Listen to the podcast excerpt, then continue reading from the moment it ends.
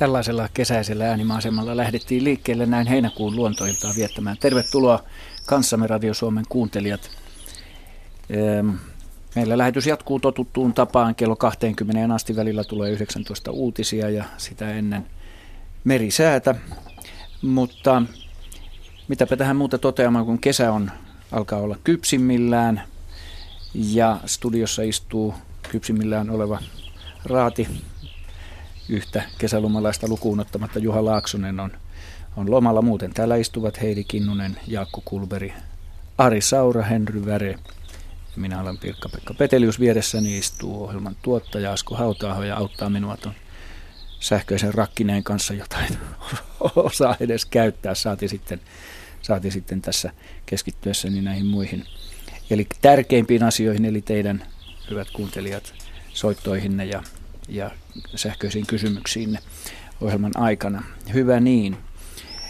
Tästä me lähdemme liikkeelle. Meidän numeromme tänne on tuo vanha tuttu 0203 17600, johon voitte soittaa ja kysellä, mikä äh, kertoo havaintojana ja mikä kenties mieltänne askarruttaa suomalaisesta luonnosta.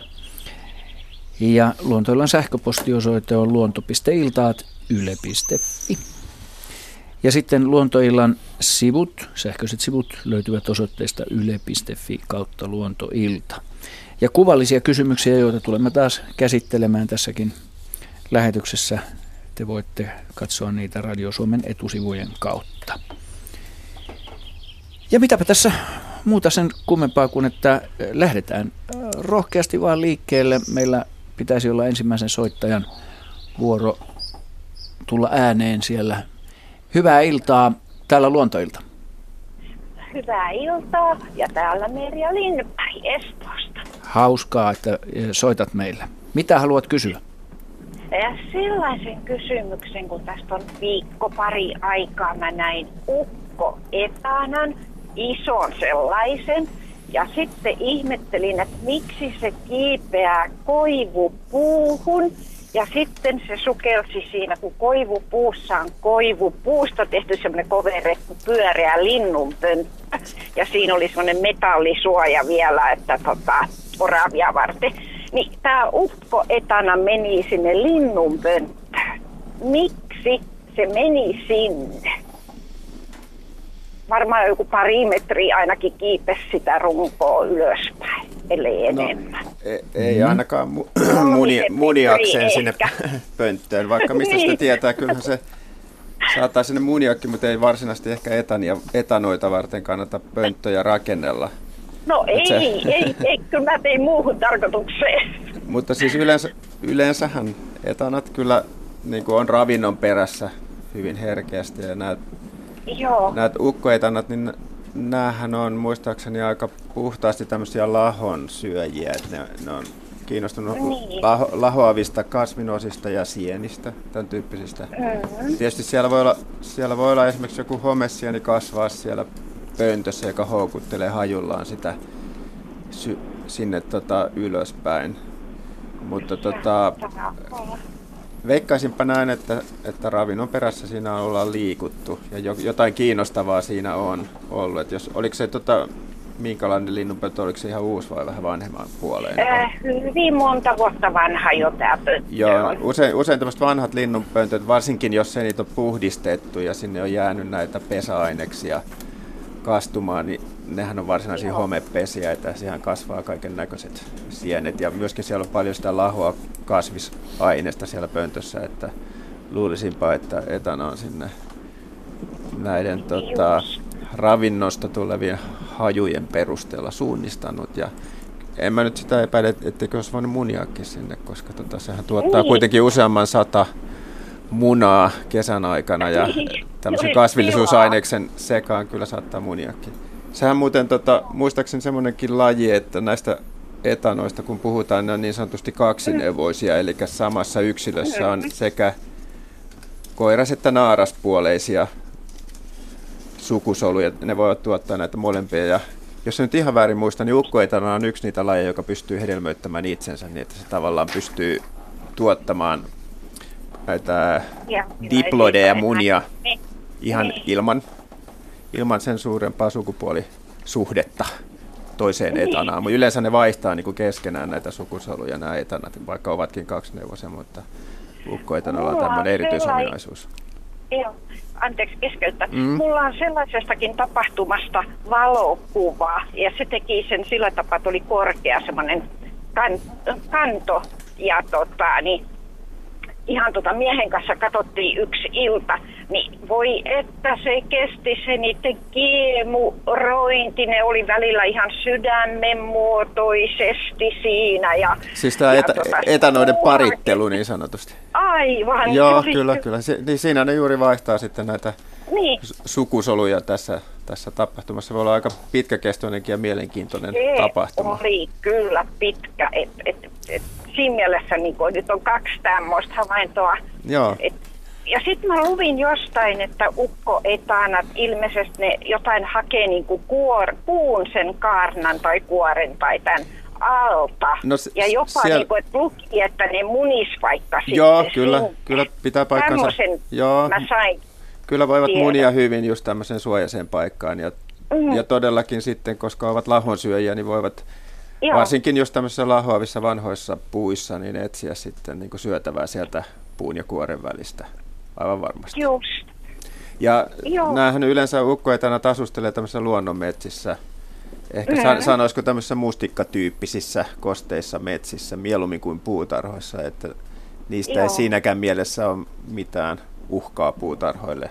Syövät, ovat lahonsyöjiä ja pysyttelevät mieluummin luonnonmetsissä kuin puutarhoissa Joo. ja puistoissa. Että täysin Joo. harmiton ja komea otus.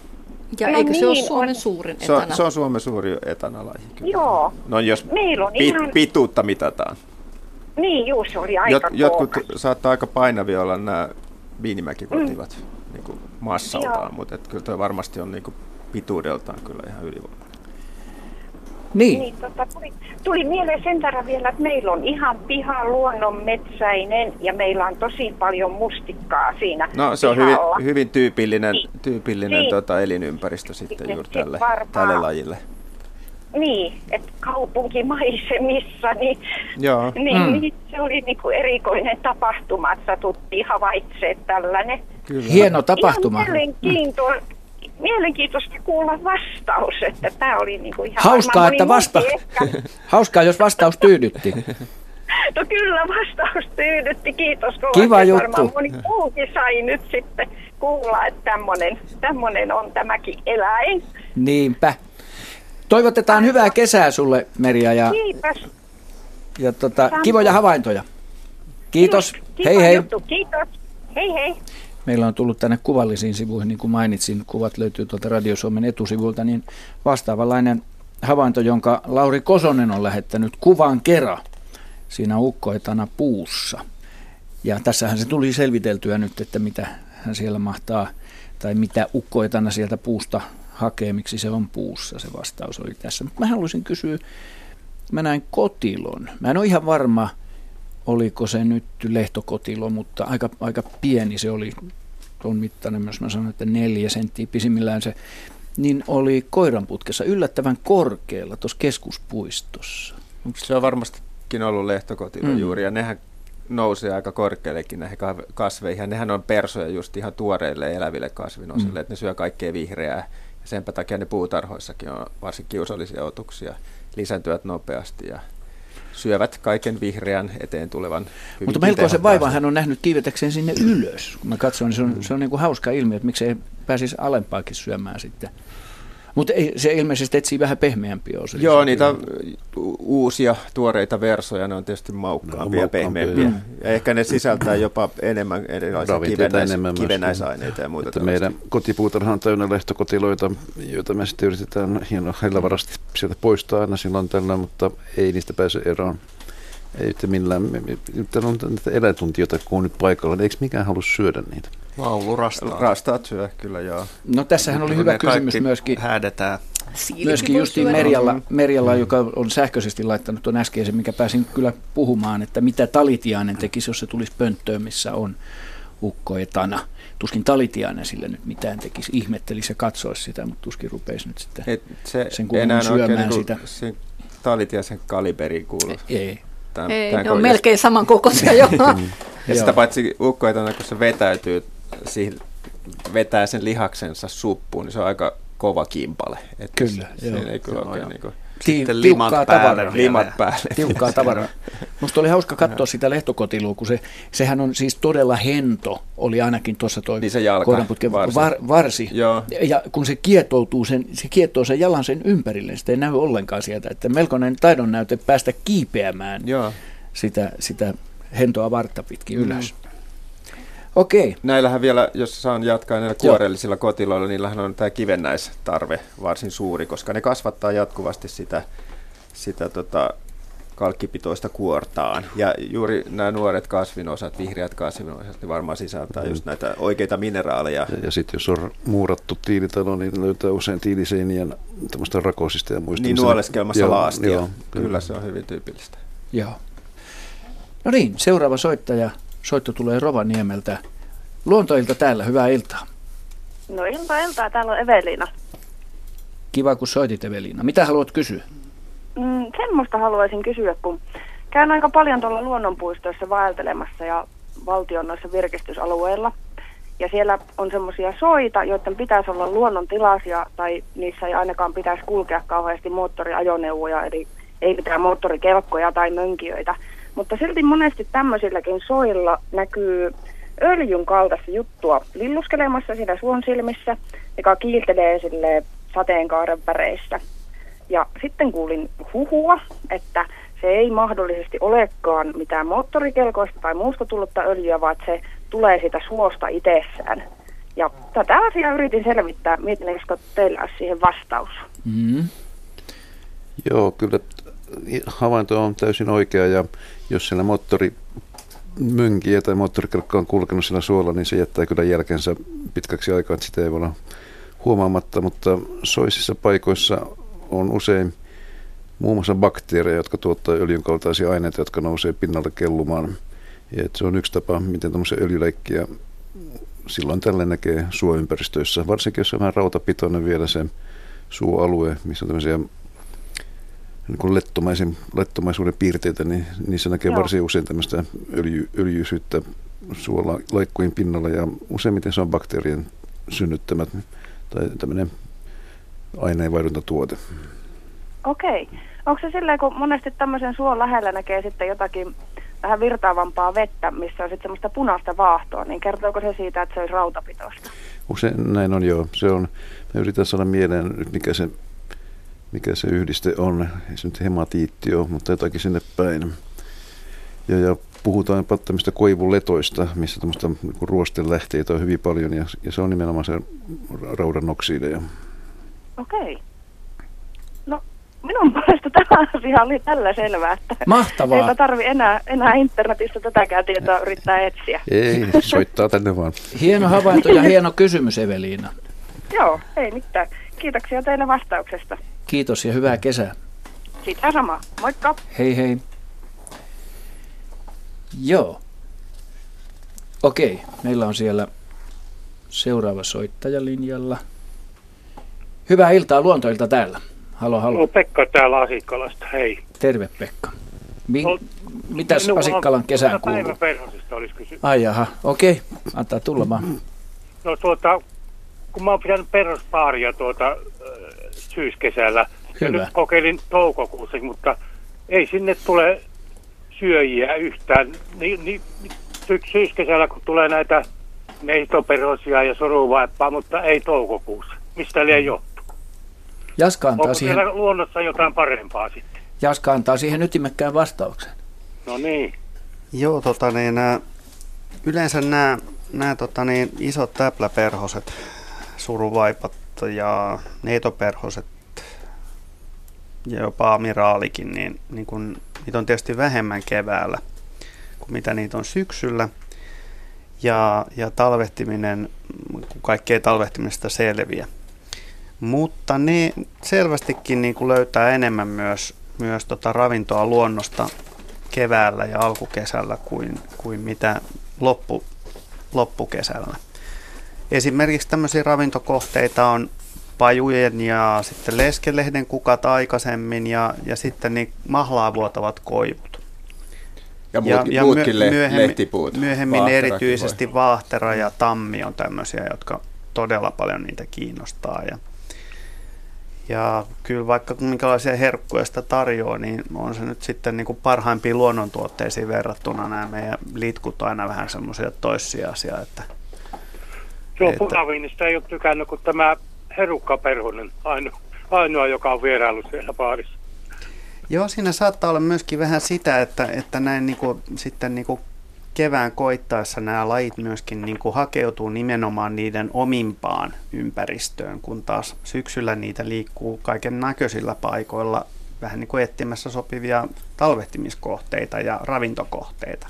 Mutta Joo. keväällä ne sitten menee niillä omille biotoopeilleen, omiin, omiin elinympäristöihinsä, joissa niiden lisääntyminen ja parittelu sitten tapahtuu. Herukkaperhonen on, ja, on ja herukkaperho, jo, Ja herukkaperhonen on, on tota niin, nimenomaan pihapiirien laji myöskin, että, että siinä mielessä, tosin niin on kyllä neitoperhonenkin, mutta itse asiassa neitoperhonen ei tule niin hyvin näille meidän keinotekoisille aineille kuin mitä luulisi, että että se, se on hieman nirsompi, samoin kuin nokkosperhon ei tule juuri lainkaan näille, näille tota, meidän houkutusaineille. Mutta, mutta suruvaippa sinänsä, se taas on lehtimetsien laji, ettei sillä tavalla ole pihapiirilaji ehkä samalla tavalla ja, kuin herukkaperhonen ja nokkosperhonen missä on. Joo, tämä on metsän vieressä semmoinen metsätontti ja, ja tuota, tässä on just näitä. Niin on. Tämä vielä, kun tuota iso nokkosperonen lentelee ja se ei itse pysähdy koskaan, se vaan lentää. Ja, ja. Tuossa Suomen luontolehdessä oli tuota, että sitä ei ole tänä keväänä nähty, mutta minä olen kyllä nähnyt. No keväällä se oli aika, aika niukassa kyllä Suomessa verrattuna esimerkiksi edellisiin kahteen kevääseen, mutta nyt juuri tässä ihan viime päivinä, viimeisen kahden viikon aikana, niin sitten se on taas jälleen vaeltanut hyvin runsaslukuisena Suomeen ja erityisesti niin kuin Itä-Suomi painotteisesti. Ja tuossa kun Heidin kanssa oltiin äsken kaupungilla, niin ihailemassa näköalmaa seitsemännestä kerroksesta suurkirkkoa päin, niin ohi, ohitse lensi yliopiston kattoja yli iso nokkosperhonen, joka tuli sieltä Kaakon suunnalta, suurkirkon suunnalta, niin komeasti tosiaan vähintään kahdeksannen kerroksen korkeudelleen jatkomatkaansa. Että, mutta, mutta sekään ei ole varsinaisesti niin kuin semmoinen eri, mikään hyvä syöttilaji samalla tavalla kuin esimerkiksi suruvaippa on, mutta, mutta nimenomaan nämä valtavat yksilöt on erityisen himokkaita kyllä sitten energiatankkaukseen. Ja... Nämä mun yksilöt on varmaan ollut niitä talvehtineita sitten, kun mä en toukokuussa koko ei. toukokuun ajan ja hieko, pari päivää vielä kesäkuussa oli sitten loppu. Joo, siis no siinä kesäkuun alussa on vielä ollut talvehtineita, mutta nyt tämä polvi, mikä nyt lentää, niin nämä on, nämä on tota niin, jo uutta sukupolvea, joka menee itse asiassa ennen, ennen heinäkuun loppua tai elokuun alussa sitten vi, melkeinpä viimeistään ne etsii jo sopivat paikat, johon ne menee talvehtimaan. Ja sen jälkeen ne saattaa satunnaisesti tulla niin kuin näistä talvehtimispaikoistaan niin tankkaamaan lisää syötävää, mutta – menee yllättävän aikaisin jo levolle tämä, tämä laji. Ja, ja tämä tarkoitus on siinä, että, että tota, se menee viileään paikkaan, jossa se voi minimoida energian kulutuksen. Ja, että oli se sitten kesä tai talvi. Ja jälleen, tätä on nyt monta kertaa sinänsä toistettu, mutta myös kun hyönteiset on vaihtolämpöisiä, niin oikeastaan paras, paras tota niin, tapa säästää energiaa on mennä mahdollisimman viileeseen paikkaan, jotta energian kulutus pienenee. Ja, ja tämä koskee my- erityisesti lämmintä vuoden aikaa. Että talvella sitten niin kuin hyvin, hyvin tota niin, harvinaista, että ne varsinaisesti menettäisi energiaa kauheasti, kun on muutenkin kylmä. Tällä tavalla, Pekka. Selvä. Kiitos. Ihan tyhjentäviä vastauksia. Kiitos näistä. Kiitos hyvästä kysymyksestä. No niin. Hyvää kesää. Hei hei. Samoin hei. Otetaan tähän väliin vaikka seuraava soittaja on, mä tiedän. Otetaan Heidille täältä yksi sähköinen kysymys, jota voidaan sitten jatkaa, jos, jos tämä aihe on aika ehkä laaja ja tulkintoja herättävä.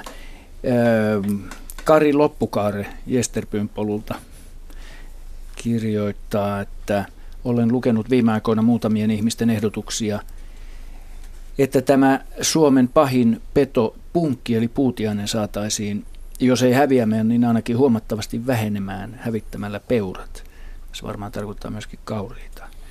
Mitä mieltä asiantuntijat, onko peura niin tärkeä isäntäeläin puutiaisille, että peurojen hävittäminen auttaisi punkkiongelmaan? No ehkä me Jaskan kanssa vähän jaetaan tätä, mutta, Jakakaa, mutta mun mielestä niiden puutiaisten elämänkiertoon kuuluu just semmoinen, että ne tarvitsee sen veriaterian aina seuraavaan toukkavaiheeseen siirtyäkseen. Mm. Ja ennen kuin se oikeastaan tämmöisiin isompiin eläimiin tulee, niin se on jo sanoi Jaska Osko, kuulumme vaihetta suurin piirtein käynyt, kaksi kolme ainakin. Kolmas vaihe nimenomaan tämä iso. Iso eläin. Joo. Ja, ja oikeastaan niin kuin, varmaan peuroihin voi puuttua kyllä, mutta ne ensimmäiset vaiheet tapahtuu näissä pikkujyrsijöissä. Että ensin sen pitää ta- tavoittaa joku hiirimyyrä, päästäinen, joku pieni, ja sen jälkeen sitten se ikään kuin suuntaa yhä isompaan isäntään vähitellen aina sen veriaterian saatuaan. Varmaan peurojen määrää rajoittamalla, kyllähän tiedetään, että yhdessä kauriissa voi olla 10, 20, 30, 50, vaikka kuinka paljon punkkeja. Et epäilemättä ne tarjoaa niille niitä veriaterioita ja sitä kautta sitten tota, niitä pääsee sitten ää, maastoon ja ihmisille, ihmisiäkin sitten seuraavaksi nappaamaan. Ja voi tietenkin ajatella, että metsäkauriit ja valkohäntä mm, kauriit on just sellaisia peurat. eläimiä, peurat, jotka ovat siis sella, no, sanotaan pienemmät, pienemmät kauriseläimet ovat sellaisia, jotka meillä vielä viihtyy kaikenlaisissa sellaisissa ruohikoissa, jotka on sitten potentiaalisia hyviä punkkipaikkoja, jossa sitten seuraava isäntä voi olla ihminen. Et, Tästä niin. on ilmeisesti ollut keskustelu. Mä luin hu- Huvustasbladetista parinkin otteeseen, että Ruotsissa on tutkittu, että, että esimerkiksi kesäkauden aikana niin yksi kauris saattaa kantaa miljoonia punkkeja. Mm, mm. Mutta mut, niin. No, niin. no, kysymys mutta, on monipiippuinen Mutta kuitenkin, kuitenkin sitten, että se ampuminen sinällään ei ole ratkaisu puutiaisten. Niin on kuin... muitakin isäntiä. Joo, niin. joo, joo, joo. mutta sitten... puhuttiin nimenomaan nyt näistä kaurista, että kuinka ne tulee mm. pihapiiriin ja piiriin ja ravistellessaan itseään, niin pudottaa ne kaikki puutiaiset sinne pihapiiriin ja sitten ne on ihmisten kimpussa. Tehokkaasti ne levittää mm. tietenkin mm. näitä, koska Tästä joo. voi omat ne paljon, paljon ja sitten liikkuvaisia, hyppiväisiä otuksia, niin joo. kyllä Tästä voisi sanoa ensinnäkin semmoisen jutun, että, että syntyessään nämä punkit on tautivapaita. Mm. Ja ne saa tämän ilmeisesti sekä tämän aivokuumeviruksen että varsinkin borrelioosin niin pikkunisäkkäistä. Mm. mm.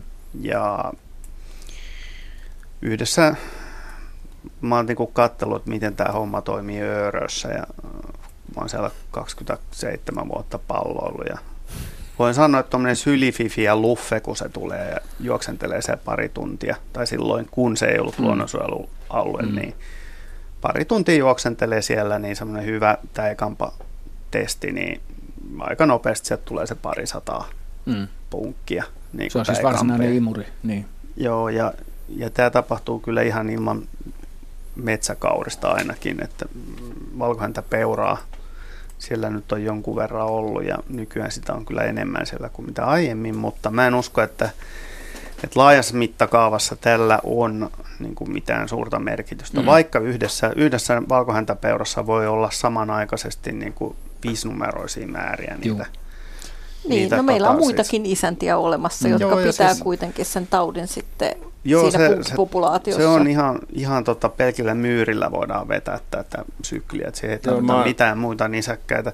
Mutta ketut ja, ja kaikkein vakavin asia mun mielestä, mikä tässä hommassa niin kuin on viime vuosina niin kuin mokana tehty, on se, että Venäjältä on tuotu koiria Suomeen ja saatu tätä kautta. Mä, mä pidän aika todennäköisenä, että tämä on niin kuin Venäjältä tuotujen koirien niin kuin mukana tullut tämä toinen punkkilaji, niin, joka siperialainen, joo. Niin, tämä, tämä Ixodes persulkatus, mm. jota taikapunkiksi tai taikapuutiaiseksi sitä pitäisi nyt mainita. Nämä on nämä kaksi Suomen pienintä tiaislajia. Mutta eikö Turun yliopistossa on nyt todella iso hanke alkanut, jossa lähdetään sitten setviin näiden tota, tautien esiintymistä punkeissa ja, tai puutiaisissa ja, Joo, tota, ja kerätään muutenkin- koko Suomea? Kerätään muutenkin havaintoja ja, ja by the way, sitä voidaan tässäkin nyt mainita, että Turun yliopistolla on tosiaan tämmöinen niin kuin, äh, punkkipuhelin, joka, johon voi omat havaintonsa niin kuin sähköisesti tai, tai muutenkin niin, niin ilmoittaa. Ja suosittelen, että, että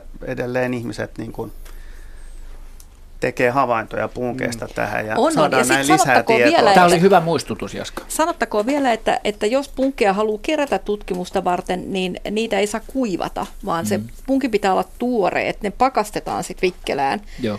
Jo- ja ei kuivatella niitä. Muuten niiden vasta-aineiden Mutta lopputulema on kuitenkin se, että se peurojen tai kauriiden metsästys tai vähentäminen ei ole ratkaisu tähän. ei uskota tähän. Joo, Aivan. ei. Sille pitäisi olla ensin jotain niin sanottuja todisteita, joka Aivan. olisi aina tosi kiva juttu, ennen kuin ruvetaan Juuri niin. lahtaamaan valtavia määriä eläimiä. Juuri niin. Hyvä. No niin, kello on, on jo puoli seitsemän ja seuraava soittaja Irma Rikkola Virolahdelta. Olet Irma joutunut odottamaan siellä langan päässä. Vieläkö olet siellä? Hyvä, hyvää iltaa täältä. Hyvää iltaa. Tervetuloa mukaan lähetykseen. Kiitos, kiitos. Tosiaan on, on mysteeri tuo sinitiaisen pesän hajottaminen, että mikä sen on voinut tehdä, kun siellä oli, oli tuota ensimmäinen poikue 12. päivä kesäkuuta, ne lähti kahdeksan poikasta. Ja sitten oli muutama päivä, kun ne alkoi toinen pari sitten tehdä pesää ja seurailtiin sitä tuossa ja, ja tota, sitten me kulkistin kerran sinne pesään, niin siellä oli kahdeksan munaa. Ja ne vielä jatko sitten sitä pesäntekoa ja hautomista ja muuta. Ja sitten yksi, kaksi, niin siellä ei näkynytkään minkäänlaista liikettä ja ihmeteltiin muutama päivä sitä. Ja tuota, mä ajattelin, että jos on haukka vienyt emon tai muuta. Ja, ja tuota, sitten menin kurkistamaan sinne pesään, otin kannen pois. Ja siellä oli kaksi ehjää munaa ja yksi rikottu.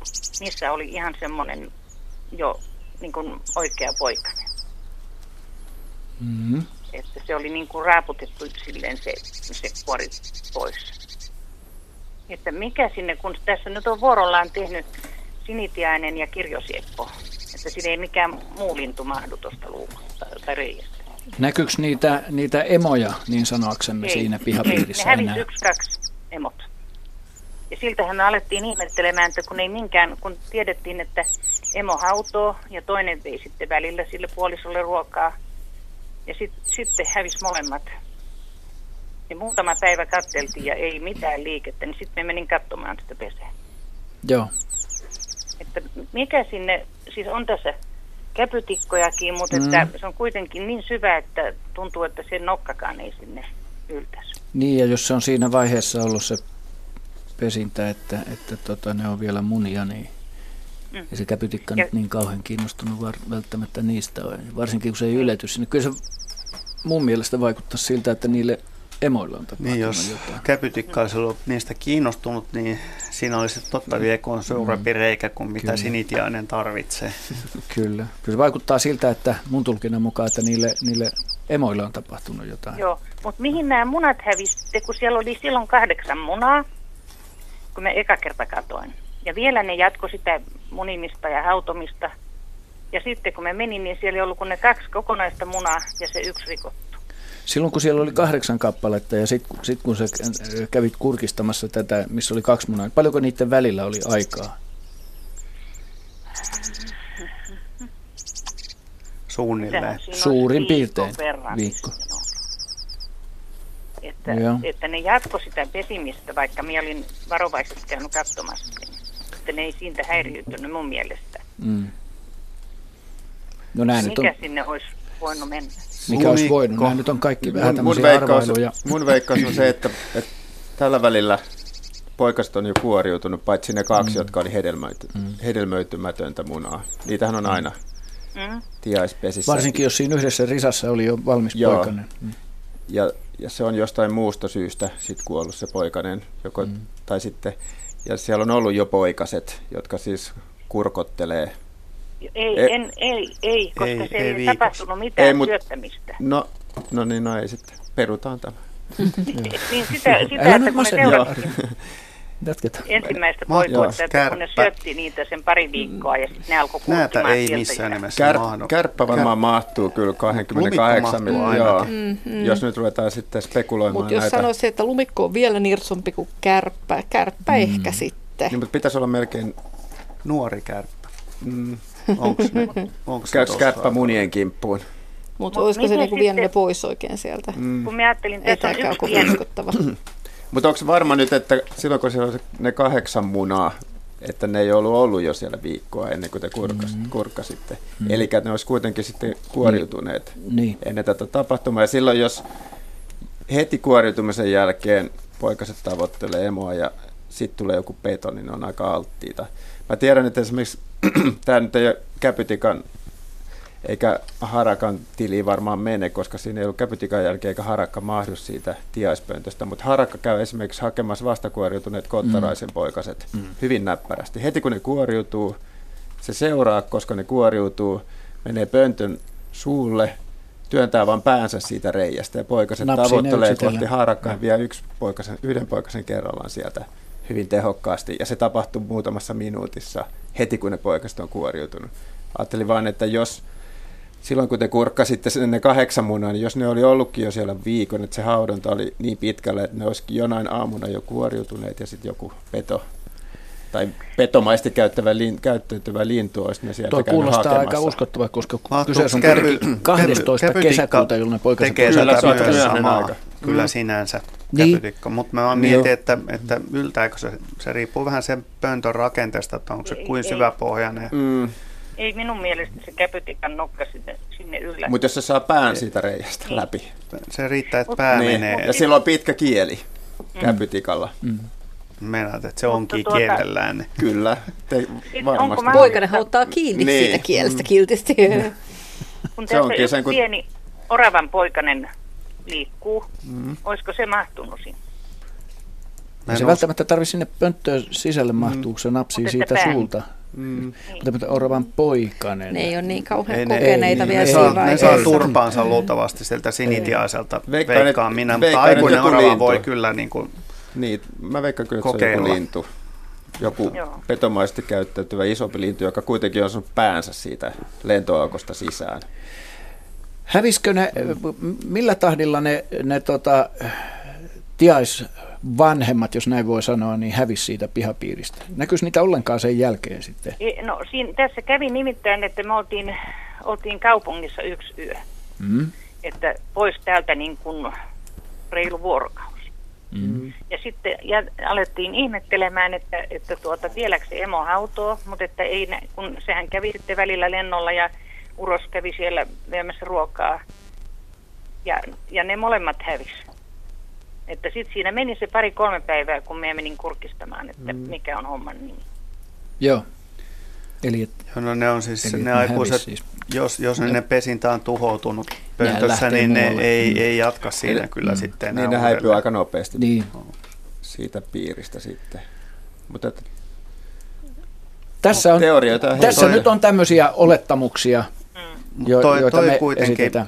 toi kuitenkin, se, että siellä ei ole niitä, niitä tota niin, munan säpäleitä, niin viittaa mm. siihen, että emot on ollut siellä silloin, kun ne on kuoriutunut, koska Joo, ne no vie kun ne- sitten ne munat, munankuoret itse pois. Että, Joo.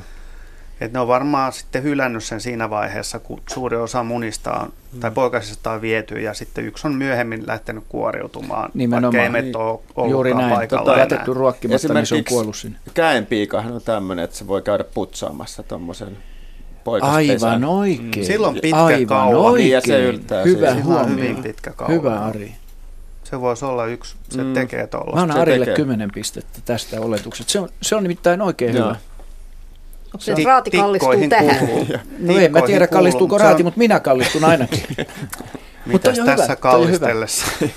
Tota harvemmin tulee otettu, kun käänpiikka on sen verran harvinaistunut jo, harva lukuistunut, että sitä tulee tuskin otettua huomioon. Mikä todistaisi kyllä sen, että käänpiika on ollut niin kuin rakentamassa pesimäreviiriä siihen, Niin, koska se- siinä se putsaa kaikki reviiriltään se pöntöt putsaa kaikki pöntöt joo. siitä läheltä. Sieltä entää tiaisen poikaset. Sovitaan niin, että se oli. Se Sovitaan. on kyllä yleensä, yleensä jo aikaisemmin reviirillä kuin kesäkuussa. Joo, Mm, totta. Mutta, mutta, siis Mutta kyllä ei se se varmaan syö, ne ei sinne mitään. Ei se mahdoton. Hyvä. 20 vaille 7 on, on kello ja seuraava soitto tulee Joensuusta. Raili on soittajana. Luontoilta täällä. Hyvää iltaa, Raili. No hyvää iltaa. Minä kysyisin Henry Värreiltä kasvikysymystä. On hyvä vaan. Joo. Kun Kiitos. Tuota, tekeekö luonnonkasvit samaa temppua, kun tekee muun muassa krassi, kun siinä ei ole kähriä, niin se kiepsauttaa lehden toiselle, kas, siis viereisen rönsyn ympärille tai kepin, sen tukikepin ympärille. Et tekee luonnonkasvit samaa temppua. Kyllä tekee, että luonnossa on kasveja, joilla on kärhöjä Siis ilman kähriä ja, ja ilman kärhöä olevia myöskin on. Elämänlanka on sellainen kasvi, joka tekee sitä, tai sanotaan karhun köynnös, Niin. nykyinen nimi, se tekee sitä. Ja sitten on tämä, onko se nyt nokkosvieras, joka on loiskasvi, myöskin muilla kasveilla kuin nokkosilla, niin se kiertyy eri kasvilajien ympäri ihan vain heiluttelemalla varren yläosaa, jolla se kasvaa pikkuhiljaa kasvi, kasvia pitkin ylöspäin ja välillä sitten lyö näitä imujuuria sen kasvin sisään, sisään joka myöskin sitten takerruttaa sen siihen kasvustoon. Mutta Punakoiso. punakoiso on sellainen, joka nousee ylöspäin ilman kärhöjä. Että kyllä meillä on niitä, ei niitä montaa ole, mutta joka tapauksessa löytyy. Ja se on minusta myös ihmeellistä, että kun on jopa lehden rullalle pyöräyttänyt Joo, toinen lehti, joo, toinen, toisen lehden. joo, kyllä markki. niissä on kova voima niissä kasveissa, kun ne siellä virtaa nesteitä ja kun ne takertuu kiinni johonkin kasviin, niin se puristuu siihen yhä, yhä tiukemmin ympäri ja joku Niin. humala vieras, niin sehän saattaa kasvattaa loppusyksyllä isoja mattomaisia kasvustoja, mitä näkee Joo, joo. merenrannoilla ja siinä muut kasvit on kyllä helisemässä sen, siinä sekamelskassa. Just, joo. Sitten mä arvelin, jo äsken puhuin vasta sieltä, kun soittivat tänne päin, että saankohan mä kysyä semmoista, että miten myrkyllinen on näsiä? Kyllä se on ihan oikeasti Kyllä sen saa kysyä. Ja oikeasti se on ihan oikeasti myrkyllinen, että sen kanssa ei pidä tehdä turhia kokeiluja. En nyt me sanomaan monta kun Maria tappaa, kun en tiedä, mutta Kaksi. ensimmäistäkään en pistäisi suuhun, että sitä on käytetty lääkekasvina, joka tietysti Niin. tarkoittaa sitä, että se ei niin automaattisesti tapa, mutta sen käyttö, jos sitä käyttää henkilö, joka ei tiedä, miten sitä pitää käyttää, niin seuraukset voi olla lohduttomat. Eikö se ole hermomyrkky? Se on hermomyrkky ja se on ja tietysti lapsille vielä myrkyllisempi kuin aikuiselle ihmiselle. Joo, Eli- kun tuota, tässä on semmoinen tapaus ollut, että tämä on tapahtunut jo, ei minun muistini aikaa, mutta mieheni muistaa. Hänen äitinsä on syönyt, purstanut 27 näsien marjaa ja syönyt ne, ajanut itsestään matoja pois. Joo. Eikä mummo. Joo, kyllä, kyllä sitä tähän tarkoituksena on käytetty. Se on myös sellainen, tätä ehkä ei en tiedä, pitää, Ennen ne on käyttänyt. Ennen on käyttänyt, joo. Mä en tiedä, pitä, tätä ei tietenkään pitäisi sanoa, mutta kun, kun nyt on jo tullut sanottu, että sitä on käytetty, niin sitä voidaan jatkaa, että siihen voi totuttautua. Kun aloittaa pienillä määrillä, niin, niin, niin sitä siirrytyskykyä pystyy lisäämään ajan kanssa, mutta, mutta missään nimessä en ole sanonut tätä. Niin, että ei pidä mennä kokeilemaan. ei, ei, ei, pidä, ei pidä mennä, että s- pitäisi, se, Älä kokeile tätä kotona. ei, perinnetietona, tämä on mennyt eteenpäin, mutta se perinnetieto on katkennut tässä kuiten, Niin. kuitenkin useimpien suku, tai sanotaan useimmissa perheissä. Että Joo. ollaan niin paljon kaupunki, kaupunkilaistuneita jo, että, että en, Mm. en missään nimessä kiellän syömästä näsien marjoja. Joo. Ja eikö Sen sä sanoit. Joo, meitä Joo. vaan on kiinnostanut, että Joo. mitenkä myrkyllinen Se on tosi eikö ole vielä On. niin, että, että sitä myrkyllisyyttä on vaikea arvioida etukäteen, koska se voi riippua myös siitä, missä se kasvaa ja millaista kyllä perimää se, on. pi- Pitoisuus vaihtelee ja ihmisten sietokyky vaihtelee. Sitä on ennen vanhan sanottu riidemarjaksi, joka on viitannut. Joo, joo. ja se on Kyllä. vähän viittaa tähän matoa korkottaviin ominaisuuksiin. että nykyään löytyy varmaan paremmat matolääkkeet kyllä Ja ihan. ei, meillä, Joo. eikä meillä asia ole vielä tota, koko kasvi on myrkyllinen, eikä Ko- pelkästään marjat. Ole koko kasvi on myrkyllinen, että ei, mutta harva lähtee sitä runkoa syömään. Niin. Joo. Niin, joo. No, Mutta Kiitos älkää, Raili kysymyksistä. joo, älkää syökö. joo. Hyvä, Ei, ei syödä eikä edes kokeilla. hyvä, Joo. oikein hyvä. Kivaa kesän jatkoa. Kiitoksia, kiitos samoin. Joo. Hei hei. Hei hei. Mäkin Jaska- voin, Jaska toki, haluaa mäkin voin kieltää sen ja mä voin sanoa Hyvä. vielä sen, että kyseisellä kasvilla esiintyy yksi, yksi perhoslaikin Suomessa ja sen värin perusteella niin ennen kuolemaansa muuttuu violetin punaiseksi ja niin poispäin. Että tosi komeen näköinen laji, tieteellinen, tai sen nimi on näsiä koi. Joo. Onko se myrkyllinen? No väristä päätellen, niin en mä sitäkään rupeisi syömään, mutta siihen löytyy nyt muitakin kulinaristisia syitä, miksei sitä nyt tuollaista suomukaa saa pistää suuhunsa. Että. Mm. Mutta joo, Okei, tuo tuli käsiteltyä. Arille otetaan täältä tämmöinen vanha kunnon kirjeposti, kirjekysymys. Tätä harvoin tulen enää sanoneeksi, mutta kerron teille, hyvät luontoillan kuuntelijat, että tänne löytyy myöskin tämmöinen perinteinen kirjepostiosoite. Se on seuraava. Luontoilta, postilokero 87, eli siis luontoilta PL 87 00024 Yle. Siis 3024 ja Yle.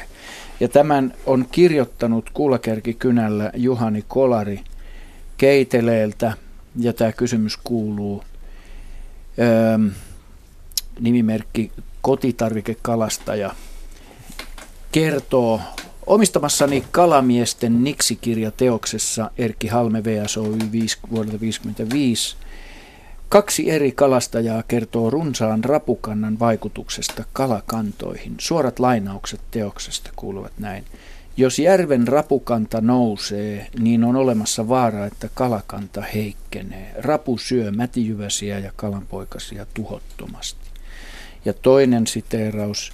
Vesistä, joihin on istutettu rapuja, made häviää. Mitä mieltä raadin asiantuntijat ovat näistä toteamuksista? Näin siis Juhani Kolari keiteleeltä.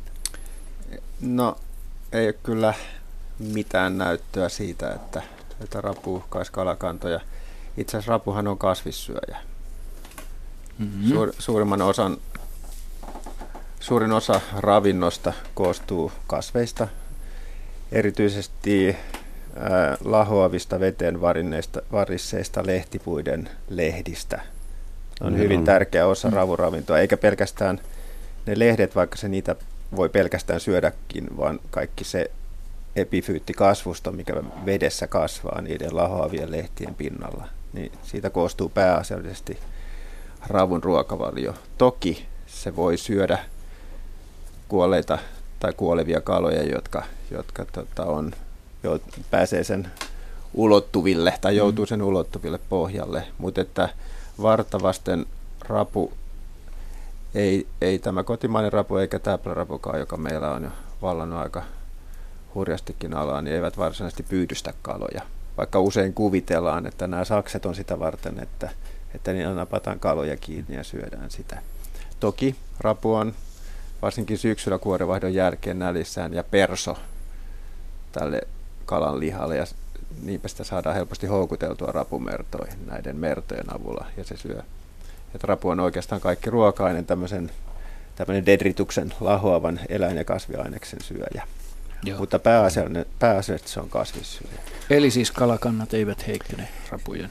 Ei siitä ole mitään näyttöä olemassa. Hyvä.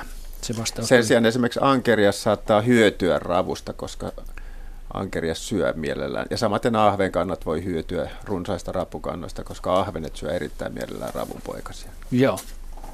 Okei, no mutta vähän äh, jatketaan nyt, kun Ari pääsi vauhtiin ja saa tähän tietysti muutkin ottaa osaa. Meillä on täällä Luontoillan, onko näin Facebook-sivuilla, on, on täällä tota, Kaltti, Markku Kaltin lähettämä kuva ja hyvä kysymys, jota voidaan käsitellä tietysti vaikka merisään jälkeen. Meillä on tässä nyt runsas minuutti aikaa siihen.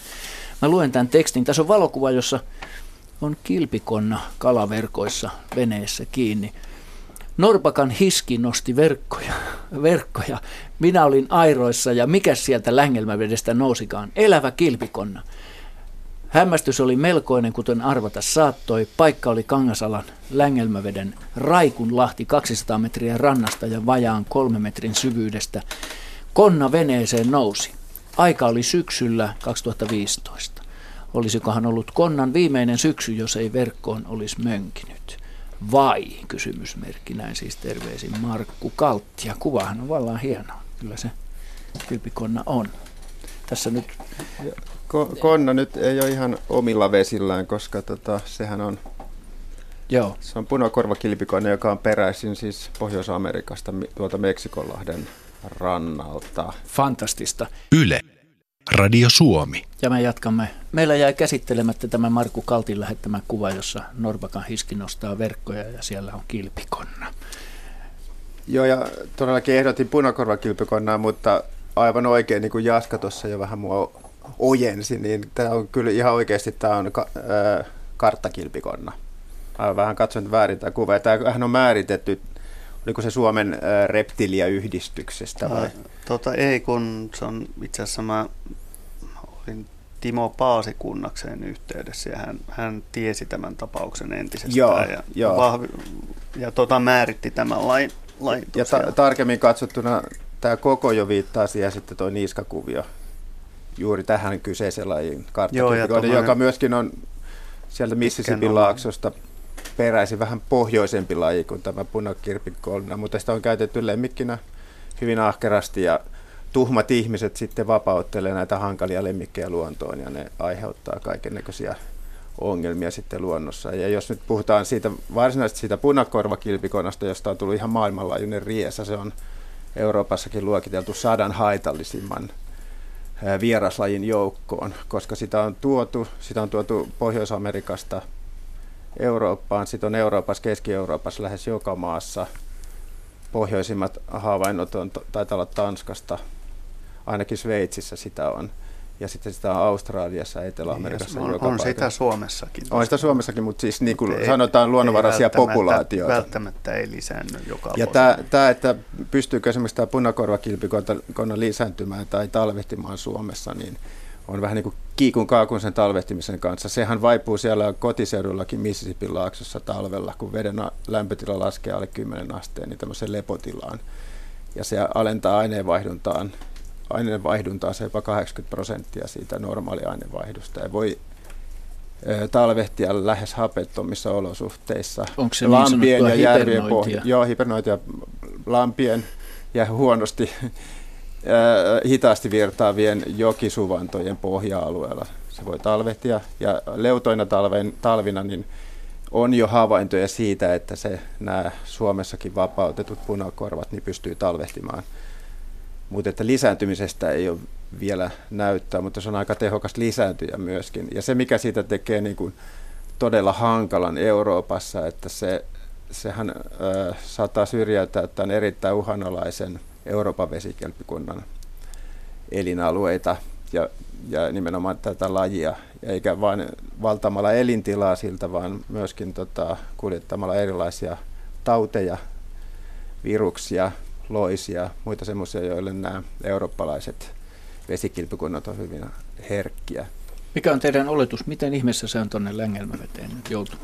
Tunarointia Se on tai jo- tahallinen. Se on, mä oletan, että yleensä nämä vesikilpikunnat ne on hirveän söittejä ja sympaattisia pieniä, kun ne hankitaan, mm-hmm. mutta sitten kun ne on tuommoisia yli 40 senttisiä Latuskonta. koljatteja ja ne on tosiaankin vesikilpikonnia, jotka niinku vaatii vettä eläkseen ja niiden siis kaikki ulosteet sun muut niin pääsee sinne veteen ja ne on erittäin hankalia hoidettavia. Mutta että tämä on joku päästä. lemmikki, joka on se on joko joku päässyt lemmikki, joka tai on päästetty. päästetty, Joo. mikä on eri, erittäin edesvastuutonta Joo. toimintaa. Sitä emme suosittele Ei. myöskään kotona tehtäviksi. Yle. Radio Suomi. Todella me voitaisiin voitais muutama sana vaihtaa tuosta Ronaldosta ja Kammajökkösestä, joka tuli aika kuuluisaksi. Siis voisiko Jaska sanoa, että tämä, tämä jalkapallostadionin valaisu oli suurin houkutusvalaistus, mitä nyt on vähin aikoihin nähty näille perhosille? Niin, no siis tämmöiset urheilustadionit, jossa on sisäänpäin kaartuvat kaaret ja, tai niin kuin nämä katokset yleisölle sateen suojaksi, niin siihen yhdistetään tuollaisia tuhannen watin monimetallilamppuja tai, tai vastaavia halogenilamppuja, niin ei siitä puutu sit oikeastaan perhosmielessä, kun he, iso suppila ja myrkkypullo sinne, tai, tai myrkkyrasia, niin tässä tapauksessa se nyt ehkä tuottaisi vielä futaajia niin kuin perhosten lisäksi lopputuloksena, kun ne juoksee miten sattuu siellä, niin ainakin jos nyt finaaliottelua ei lasketa. Niin. No joo, leikki siksi. Se on, se on jättiläismainen perhosaansa tuommoiselle korkeammalla valtaville otuksille ja ja nyt gammajökkönen on aika yleinen laji tuolla etelämpänä ja, ja siellä on selvästi ollut vastakuoriunutta polvea, joka, joka on lähtenyt liikenteeseen ja sitten kun se lentää aika korkealla, yleensä siis ne vaeltaessaan ne kohoaa tämmöiset parvet yleensä, yleensä korkeammalle ja kun se yhtäkkiä tulee tuommoinen keskellä yötä niin kuin sadoilla tuhat wattisilla lampuilla valaistu niin kuin stadioni, niin se imasee kaiken siinä yläpuolella menevän melkein sisäänsä. Ja sitten ne ei pääse veke sieltä, koska se valo on niin kirkas, että niille tulee leporeaktio. Eli, eli se on ollut tyhjänä se stadioni yöllä, ne on istunut rauhassa sinne ympäri rakenteita ja sitten kun sinne päästetään koko mesta täyteen ihmisiä, niin se nurmikenttä siellä keskellä on se ainoa paikka, johon sitten niitä niin kuin rupeaa kerääntymään rauhassa ja kun päästään futaajat sinne, niin jälki on sitten samaa kuin mitä siinä ennen matsia, eli siellähän huidottiin niitä gammavyökkösiä. Mutta siellähän oli varmaan muitakin lajeja kuin vaan No itse asiassa mitä mä näin, niin siellä ei ollut mitään muuta kuin pelkkää gammavyökköstä. Mä siellähän ei ollut aika... mitään muita kuin gammavyökkösiä, piti sanoa. niin. Korjaan. Tota, niin, miksi just ne. nyt? Onhan näitä kisoja ennenkin ollut, eikä ole ollut tämmöistä invaasioa. No kun, mutta kun ne jätti ne yöksi päälle ne niin, lamput. Eli se on Et, siis pitempi aikainen houkutus. Tässä on semmoinen, semmoinen juttu, että ne perhoset, niitä, niitä tulee niin kuin tämmöisissä vastaavissa tilanteissa kyllä niin kuin normaalisti sinne stadioneille tuolla etelämpänä, missä on mm. pimeä työ. Mm. Sanotaan vaan, että odottele hyvin, kiin, hyvin mielenkiinnolla sitä, että mitä Brasilian olympialaisissa tapahtuu. Kun Joo. Siellä meinaan on sitten vähän isompi kokoistakin tavaraa. Että, että tota, me tuossa pilanpäitä ehdotti, ehdotti aamu-TVn tyypille, että mehän voisi ottaa yhden TV-kanavan käyttöön ja – ruveta selostamaan, että mitä hyönteisiä siellä lentää. No niin mielenkiinnottavat homo sapiensit ravaa ympäri, ympäri niin. niitä paikkoja siellä. Hyvä ulottuvuus. Eikö Jaska siinä ole tuollainen lepakkojen ruokintapiste myös sitten, sitten samalla Sitten luotu. sä voit esimerkiksi tota, niin, niin Ari siellä selostaa, että mi, mikä kala söi juuri ton ja ton uimarin, että, että oliko se nyt tavallinen piranha vai joku muu. Ja... Vai, vai mikä tuli tikkukala imeytyi sen u- uimarin ruumiin aukosta sisään. Me jäädään odottaa niitä lippuja olympialaisiin nyt sitten niin, niin. Mut Ari, Ari viittaa erääseen monnilajiin, joka, jolla on Jaa. tapana, tota, niin, se on, se on, se on, se on, tekisi mieli sanoa, että joskus kyllä ihan kiva istuttaa muutama uimahalli Suomessakin, niin loppuu se kuseskelu vesiin. Jaha, koska kyllä. Niin täällä monilla on semmoinen tapa, että se, tämä ei ole mikään vitsi. Tämä on oikeasti niin kuin jos joskus uitte Amazonasissa, niin ei kannata oikeasti pissata veteen. Koska, no niin, nyt käytit oikeaa sanaa. Mm. Koska niin tämä, tämä laji niin kun, äh, saattaa sujahtaa Jaha, sinne, mistä okay. se tulee.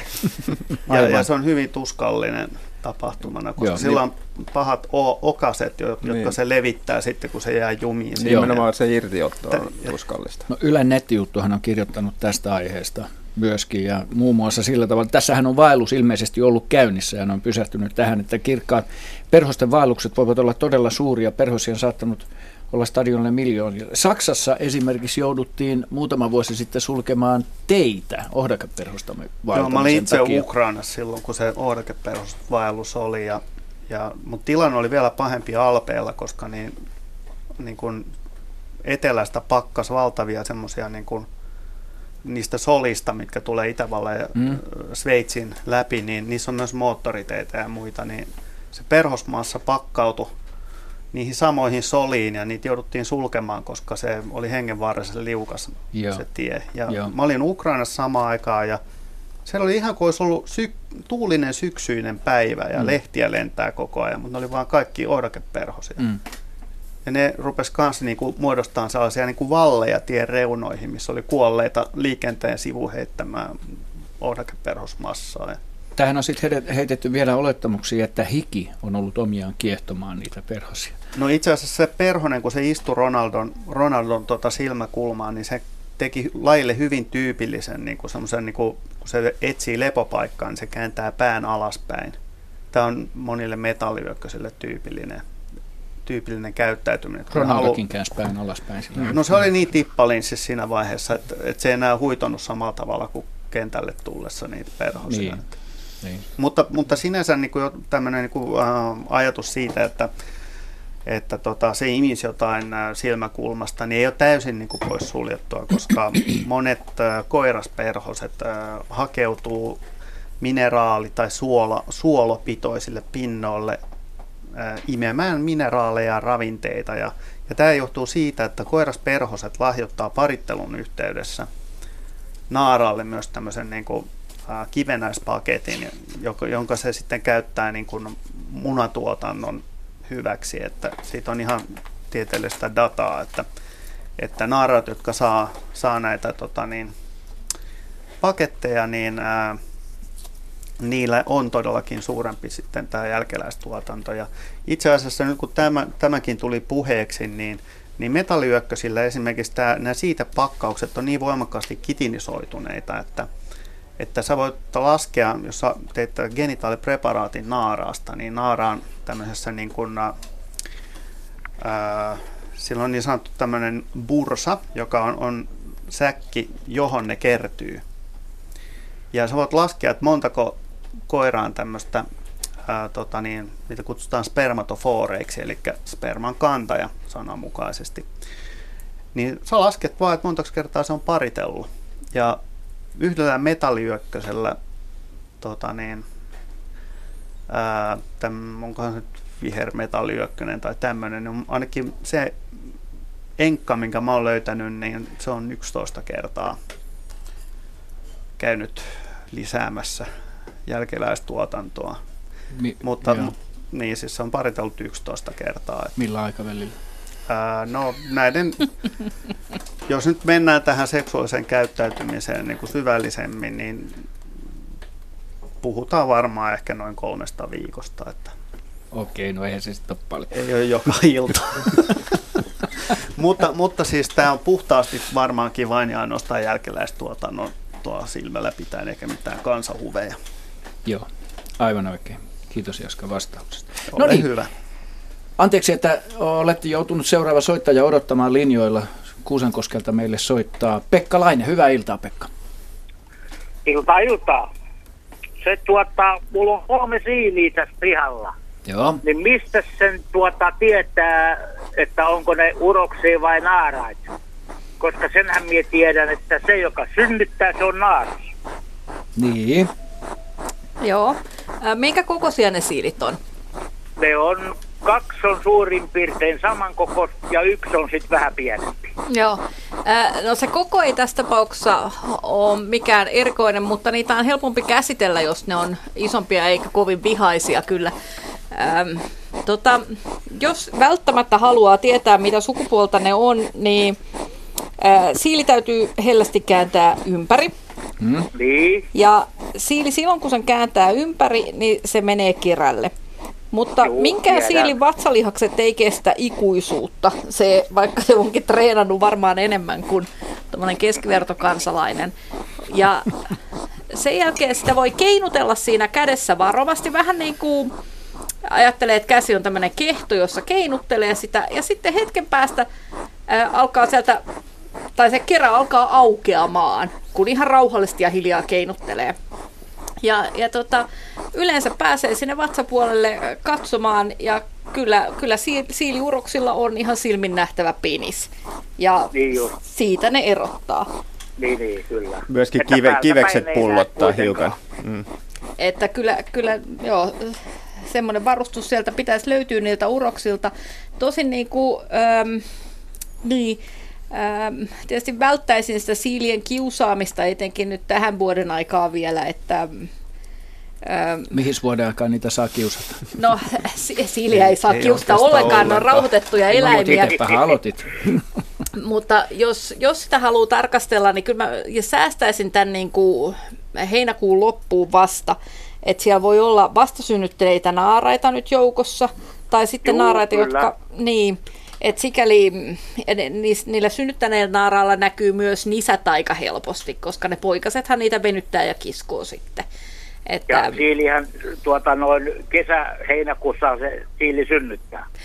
Joo, usein, Mm, joo, tällä kirjan mukaan. Juu, usein osuu johonkin juhannuksen tienoille. Vähän riippuu Niin joo, siitä, kyllä, että, kyllä, että kyllä. No ei silloin mitään merkitystä. Niitä on kolme ja tulee ihan tuota 20 sentin päähän syömään, että annetaan olla vaan.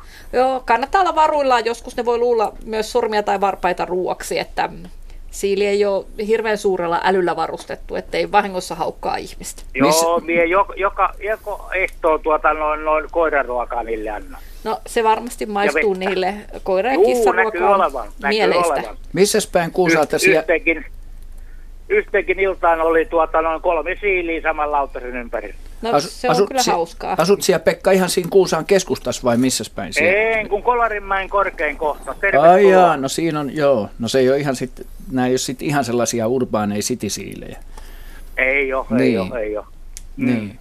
Joo. Onnea Kolarinmäen siiliruokintaan. korkein kohta, juu. Juu. Ja No to, niin. to, toivottavasti siitä on apua myös, koska kyllä, kyllä mullakin alkaa olla, tästä on puhuttu jo monta vuotta, että siilit on vähentyneet ja nyt vähitellen mulla alkaa itsekin olla semmoinen, mä oon monta vuotta sanonut, että no ei ole ja se on vaan semmoista tunnetta, mutta Juu, meni, meni Nyt on alkanut ajat, uskoa. ettei tuota, no, siitä näkynyt ollenkaan. Nyt on kaksi, kahteen kesän ollut. joo, se talvikuolleisuus Sitten on kun on vielä suurin syy. koira, koira, niin tuota, no, se ja löytää niitä. Joo. Niin. Haittelee puupinojen alta, niin avot. Joo. Mm. No toivottavasti koira on kiltti ja osaa kunnioittaa niitä. Joo, kyllä. Vähän haukahtelee. No se tuskin niitä kauheasti häiritsee. Niin, ei, ei ne, väl, ei ne ole moksiskaan. No Mut ei- mukavaa, että teillä on tämmöinen hyvä yhteisö Se on siellä. tosi kiva. Mm. Eikö se ole kiva seurailla niiden touhuja? oravi, oravioja ja, ja, ja kaikenlaista. Seppelikyhky, YM, YM, tikkoja. Joo. Täytyyhän elukoja olla. Totta kai. Juuri näin. Mm. Nautitaan niistä. Yes. Ki- kivaa kesää, Pekka, sinne Kuusankoskelle. No niin, kiitos. Kiitti. Joo, Moi. hei hei, hei. Kuuntelette luontoiltaan, hyvät kuuntelijat. Kello on 19. Ka- 19, 19 tulee juuri. Ja numero tänne luontoilta lähetykseen on 020317600. Voitte soittaa ja kysyä Suomen luonnonvarasta luontoa koskevia kysymyksiä ja kertoa havaintojanne. Ja sähköpostiosoite tänne on luonto.ilta.yle.fi. Nauvosta meille seuraavaksi soittaa Kalle. Kukvel Kalle, hyvää iltaa. Joo, kun kväll, hyvää iltaa myöskin, myöskin sinne ja kuuntelijoille myöskin. Ja, ja tota noin, joo, mulla olisi pari kysymystä oikeastaan. Ja ensimmäinen on sellainen, että tavallaan liittyy myöskin punkkeihin, eli näihin isäntäeläimiin, myyrät, hiiret. Ja tuota, ää, kun aloitetaan tämä hiirien lainausmerkeistä talviruokinta, esimerkiksi Ratakilla tuossa syys-lokakuussa. Ja tuota, sitten kun tämmöinen hiiri, jos se läht, käy sitä syömässä ja lähtee sitten siinä vähän huonokuntoisena tai jopa sitten kupsahtaneena ja tulee käärme ja syö tämmöisen äh, myrkkyyn kuolleen hiiren, niin tota, mitä se aiheuttaa käärmeelle mahdollisesti? Aiheuttaako mitään vai, vai, vai mikä mahtaa olla tämän äh, tilanne? Mm-hmm. Mm-hmm. Tuli tappava hiljaisuus. Mutta ajattelisitko Ari Ari samalla kuin minä, että, että, että käärmeellä on musta aika samantyyppiset versuonet kuitenkin kuin, niin kuin nisäkkäilläkin. Ja luulisi, Joo. että ne saa samantyyppisiä reaktioita kuin nisäkkäätkin siitä rotamyrkystä. Mehän tiedetään, että myös, myös linnuilla on ihan sama ongelmaa. Joo, ja monilla Okei. muilla rotan myrkkyyn kuolleilla, tai siis rotan Sisäistä myrkkyyn kuolleiden, verenvuotoa. kuolleiden rottien syömillä eläimillä saattaa tulla sama, mutta se, siinä, siinä tietysti se, se nyt riippuu aika paljon siitä, että ensinnäkin kuinka paljon se hiiri tai rotta tai myyrä tai mikä jyrsiä se nyt onkaan, niin on syönyt sitä rotakillaa tai sitä rotamyrkkyä. Mm. Kuinka Joo. suuri pitoisuus sillä on itsellään siellä sisässä. Aivan. Ja sitten kuinka aivan. iso on se otus verrattuna sitten siihen määrään, minkä se saa sen saaliseläimen kautta sitten. Mutta se kuitenkin käytännössä siirtyy kuitenkin aina se. Joo, siirtyy, siirtyy. joo, Sitä on joo. Suomessakin Niin. tutkittu juuri näitä Siis kyllähän, kyllähän ne on, voi olla haitallisia esimerkiksi koirille tai kotikissoille. Kissat voi kuolla siihen. Niin, jos Joo. ne syö tämmöisen. Joo, joo. Tota, ja mä nyt en ole ihan sata varma, että miten tämä menee täällä, näillä vaihtolämpöisillä käärmeillä, mutta olettaisin, että, että on haitallista kyllä. Ainakin jos ne nyt ihan tuoreelta, mutta siis kyy ei kyllä, no se, tämmöistä, se voi kyllä ottaa tämmöisen tuupertumaisillaan oleva, mutta ei välttämättä sitten jo kylmäksi kuollutta Okei. My, myyrä. Ja use, useinhan, nämä, useinhan nämä siis kaivautuu johonkin kuolemaan nämä jyrsijät, jotka on saanut tämän, tämän tota verenvuototautia aiheuttavan myrkytyksen. Niin tuota, tai su, suolisto, sehän on käytännössä niin kuin suolisto verenvuoto, mihin ne kuolee sitten. Joo, se on, aika se on vähän hurja niin kuin Mareva, Marevan efekti. Joo, niin no joo, vähän. Sama, sama tavara, mutta myydään Marevanin nimellä. Joo, vähän, ehkä, ehkä. Mutta, tota, mutta siinä on olennaista se, että se on aika paljon laimeampi se annos siinä vaiheessa sitten, kun se sen kuolleen myyrän kautta joutuu siihen seuraavaan, seuraavaan mm, eläimeen. Et, että se vaikutus voi olla, tai onkin lievempi, mutta että jos se on riittävä, niin epäilemättä haitallinen Joo. kyllä. Kaikille, okay. kaikille näihin myrkkyyn kuolle, kuolleita eläimiä syöville Joo. muille eläimille, niin se on kyllä haitallinen. Okei. Okay.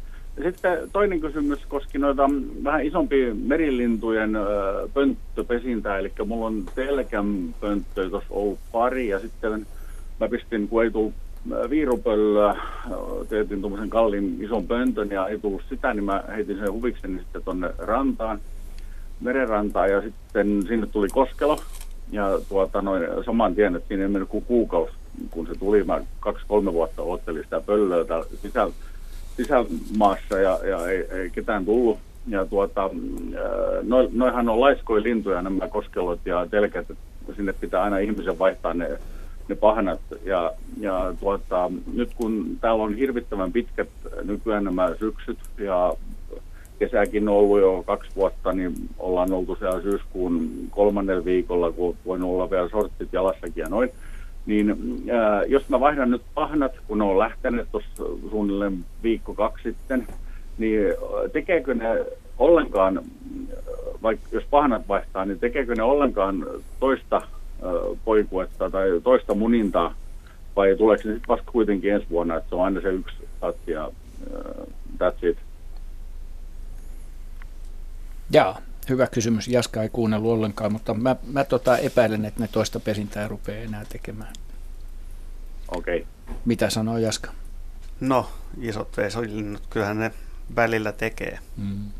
Et, tota, mä itse asiassa en, en kovin hyvin tiedä, että, että tekeekö just isokoskelot tai tukkakoskelot, mutta voisin kuvitella, että esimerkiksi telkkä saattaa, telkkä, niin. telkkä saattaa tehdä. Ja sitten osa lajeista on vähän semmoiset, että ei niistä oikein tiedä, että mitä ne puuhastelee. Että mm. pilkkasi, pilkkasiivellä saattaa pesintä alkaa vaikkapa nyt esimerkiksi, että vaikka se nyt ei ole just näitä, näitä lajeja, mutta mm. niin, sillä esimerkiksi on hyvin liukuva se tai myöhäinen pesintä ja sitten liukuva. Että vaikea sanoa edes, että onko ne ensimmäinen vai toinen menossa.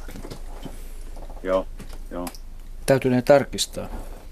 Okei. Okay. Tota, joo, sitten ihan toi punkeesta, kun teillä oli juttu, niin meillähän on aivan hirveästi monta ison nauvon tota, luoteisimmassa kolkas, eli meillä on Norskaatta puolelle ja tuossa länsipuolella tuo Korppo. Ja tuota, noin, meillä, on, meillä on todella paljon näitä, näitä punkkeja. Viime vuonna niin mä otin huhtikuun viimeisen viikon ja kesäkuun toisen viikon välissä mä otin vaimon nahasta, niin otin seitsemän irti, mutta onneksi ei ollut sitten sellaisia, mitkä kantoi tautia ja, ja, ja, ja tolleen. Mutta ähm, ihan tämä hiirien lainausmerkeissä talviruokinta, niin se on ehkäissyt sitä, eli mitä vähemmän tosiaan ne jyrsijöitä on, niin, niin se on vähentänyt sitä. Ja to, sitten se, mikä on ollut meillä kaikkein tehokkain keino on ollut tämä, että on ihan tämmöistä niin sanottua sitinurmikkoa, eli ihan nurmikenttää istutettu ja kylvetty niin kuin heinikon sijaan että se on tietenkin tylsää ja, ja voi olla äh, lajirikkauttakin vähentävä asia, mutta ainakin punkkeissa on vähentänyt hirvittävästi. Mä luulen, että toi on myös se paras ratkaisu siihen ihan omaa välittömään pihapiiriin, että ei, ei missään tapauksessa loikoile missään pitkässä heinikossa, joka on ihanan kostea ja hirreen myyrien niin kuin kansottama, että, hmm. että kyllä varmaan se oma pihapiiri kuitenkin, jos tota, noinkin punkkisella alueella asuu, niin kannattaa kannattaa pitää lyhyt nurmikkoisena. Vaikka Joo. se luonnolle on tietysti kiusallista, mutta tota, en mäkään nauvossa haluaisi altistaa itseäni punkeille ehdoin tahdoin. Joo. Joo, joo, joo, tässä on äh, ihan kilometrin setel kaksi oikein vakavaa borrelia. Mun sedän lakkas vasen jalka toimimasta ihan kokonaan, kun häntä ei otettu ihan tosissaan tuolla terveyskeskuksen, niin meinasi vaan, että on jotain muuta. Ja, ja sitten on yksi toinen äh, rouva tuossa noin, niin hän käytti koko talven niin aurinkolaseen ihan katso, katsoissaan TV ja hanke ei sieltä nyt ollenkaan ja hirvittäviä kipuja ja noin, että, että se ei ole täällä niin kuin leikin asia. Ja, mutta sen verran vielä Yleisradio pitää kehua, ja se oli Yle Femmalla, niin tuli muistaakseni Pettiina Sookkumin isä, ää, emännöimä tota, noin ohjelma oli nimenomaan punkeista tää saaristossa. Nyt se olisi ihan hyödyllinen lähettää suomenkielisellä puolellakin uudestaan. Ja siellä oli myöskin porukkaa täältä Nauvosta, ketkä olivat siellä niin kuin paneelissa keskustelemassa. Että, että se, oli, se, oli, se oli oikein hyvä ja paras ohjelma. Että, että suosittelen, jos AO-ihmiset kuulee, niin tällaisella suomenkielisellä puolellekin. Se oli tos, todella hyvä.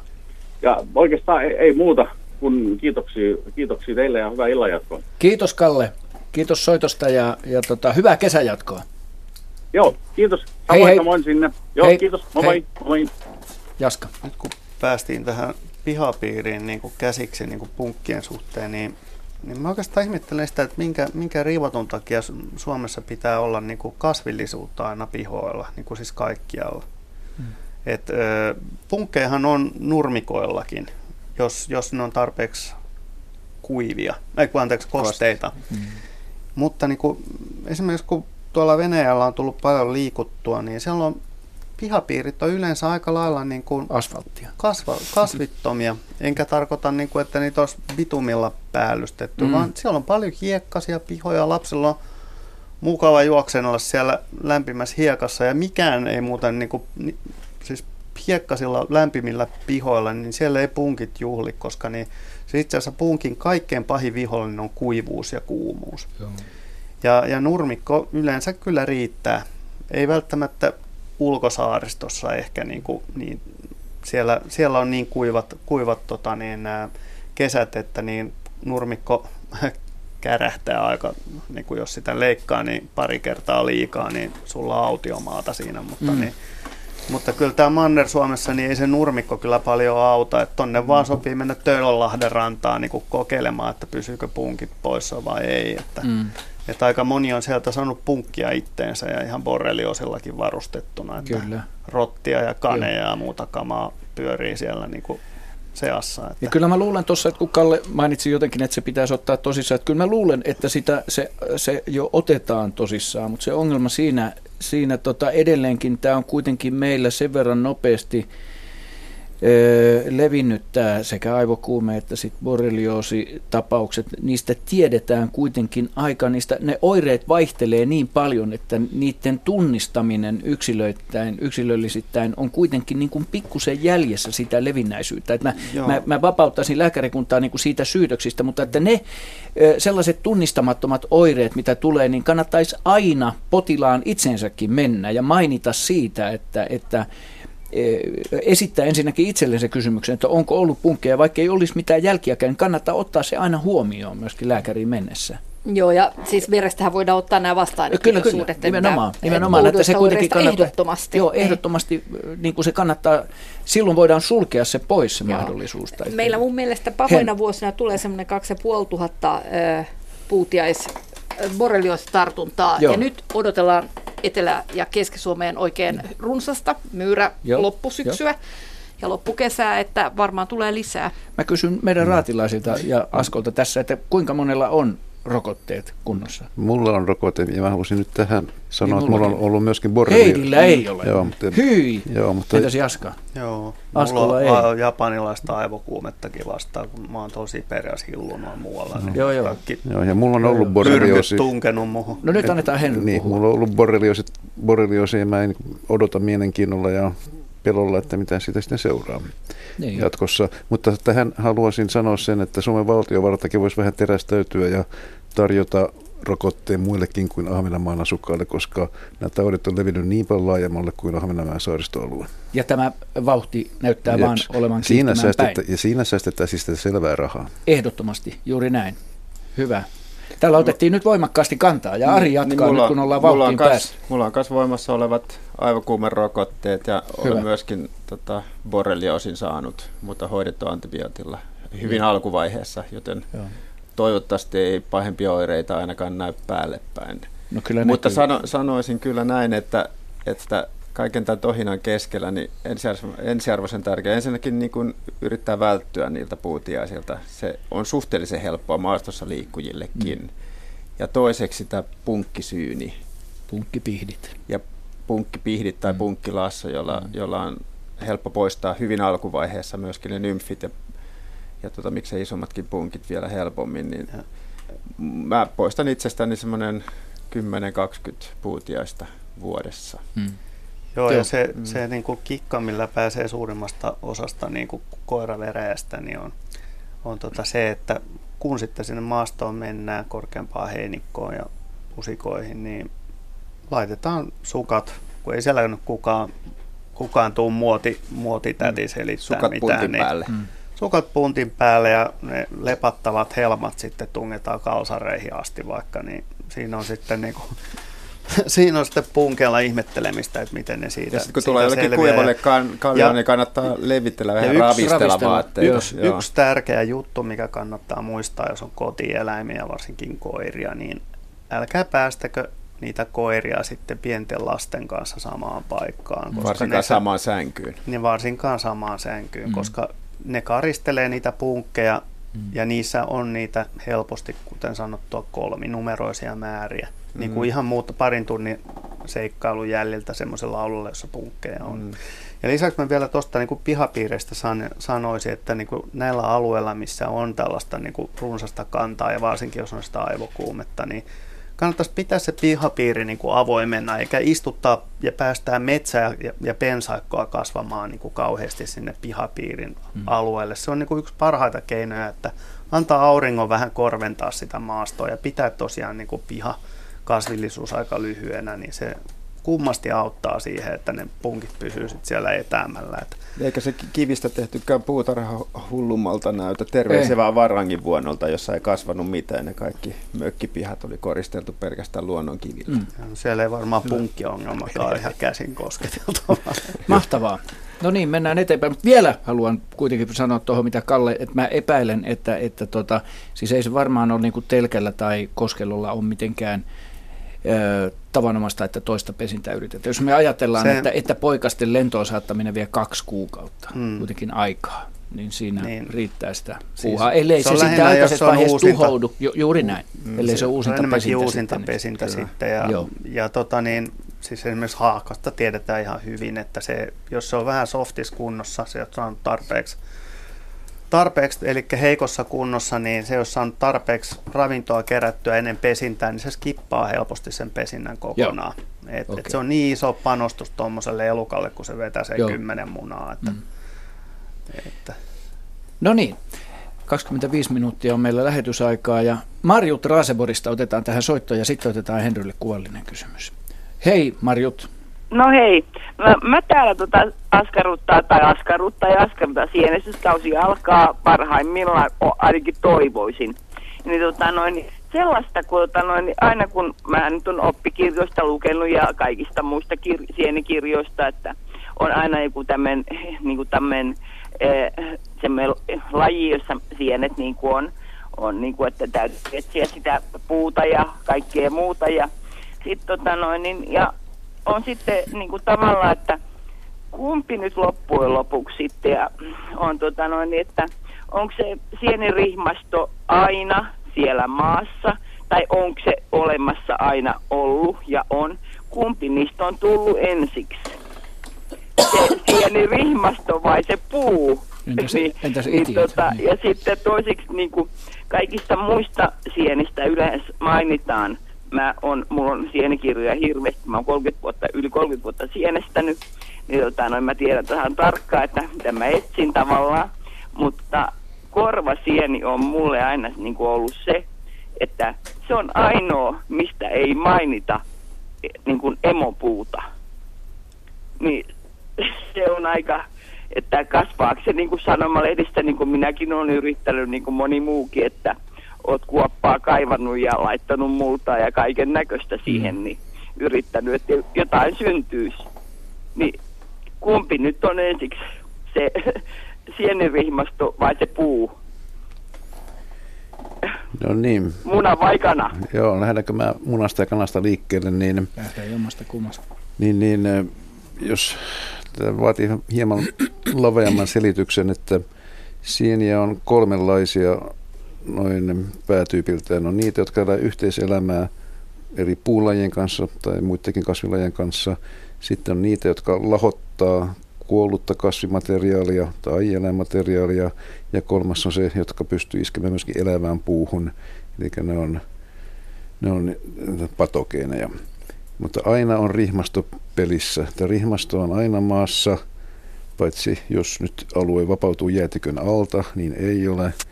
Ja sitä varten eri sienilajit tekee itiöemiä, ainakin useimmat tekee, ja itiöitä. Ja itiöt leviää erittäin helposti ja erittäin nopeasti eri puolille, jolloin maassa ryhtyy kasvamaan sienirihmastoa. Jos maassa ei ole mitään lahotettavaa eikä mitään elävää, niin sienetkään eivät siellä silloin tule toimeen. Sienet tarvitsee aina jotakin orgaanista, joko yhteiselämään tai lahottamiseen. Ja korvasieni, jonka otitte esille, kuuluu näihin lahottajasieniin, jonka tähden se ei erityisesti ole minkään tietyn kasvilajin kanssa yhteydessä. Eli sille riittää lahoava kasvimateriaali ja semmoinenhan on myöskin sanomalehti, joka on sellulosa kuitua, jota se pystyy myöskin lahottamaan ja sitä kautta tekemään itiöimää.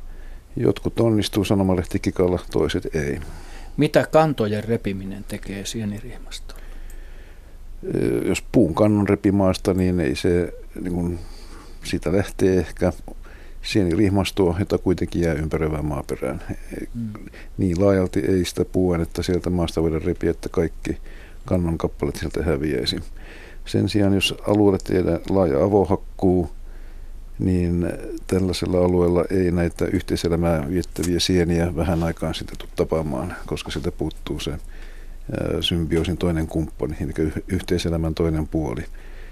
Nämä sienet, jotka elää yhteiselämää eri puulajien kanssa, niin kuin meidän useimmat ruokasienet tekee, kanttarellit, tatit, ruuskut, haperot, valmuskat ja niin poispäin, niin ne saa puilta sokereita, joita sienet itse ei pysty valmistamaan. Ja nämä puut saa sienen kautta ravinteita ja vettä, ja ravinteiden ottopinta-ala laajenee sienrihmaston ansiosta tuhantkertaiseksi puun omaan juuristoon nähden. Eli puut eivät kasva Suomessa ilman sientä ja sienet eivät ilman, ilman puuta. Tämä on hyvin selkeä symbioosi. Tämä oli, tämä oli tosi tyhjentävä vastaus ja mä oon ihan oikeasti iloinen tästä, mä sain tietää tämän asian, kun tämä on aika, aika, aika paljon askarruttanut mua kyllä ihan oikeasti. Niin. Joo. Kiitoksia kauheasti. Kiitos mm. soitosta, Marjut. Joo, no niin. Hyvää kesänjatkoa. Ja, ja pienen, samaa. Hei hei. Hei hei. Ja, ja pienen lisäyksen tuohon vielä haluan sanoa, että ilman lahottaja sieniä maailma olisi aika erinäköinen, jos mikään ei lahoaisi. Epäilemättä. Epäilemättä näin. Okei, nyt kun Henry pääsi vauhtiin, niin otetaan tästä kuvallinen kysymys, jonka te hyvät kuuntelijat löydätte tuolta Radio Suomen etusivuilta.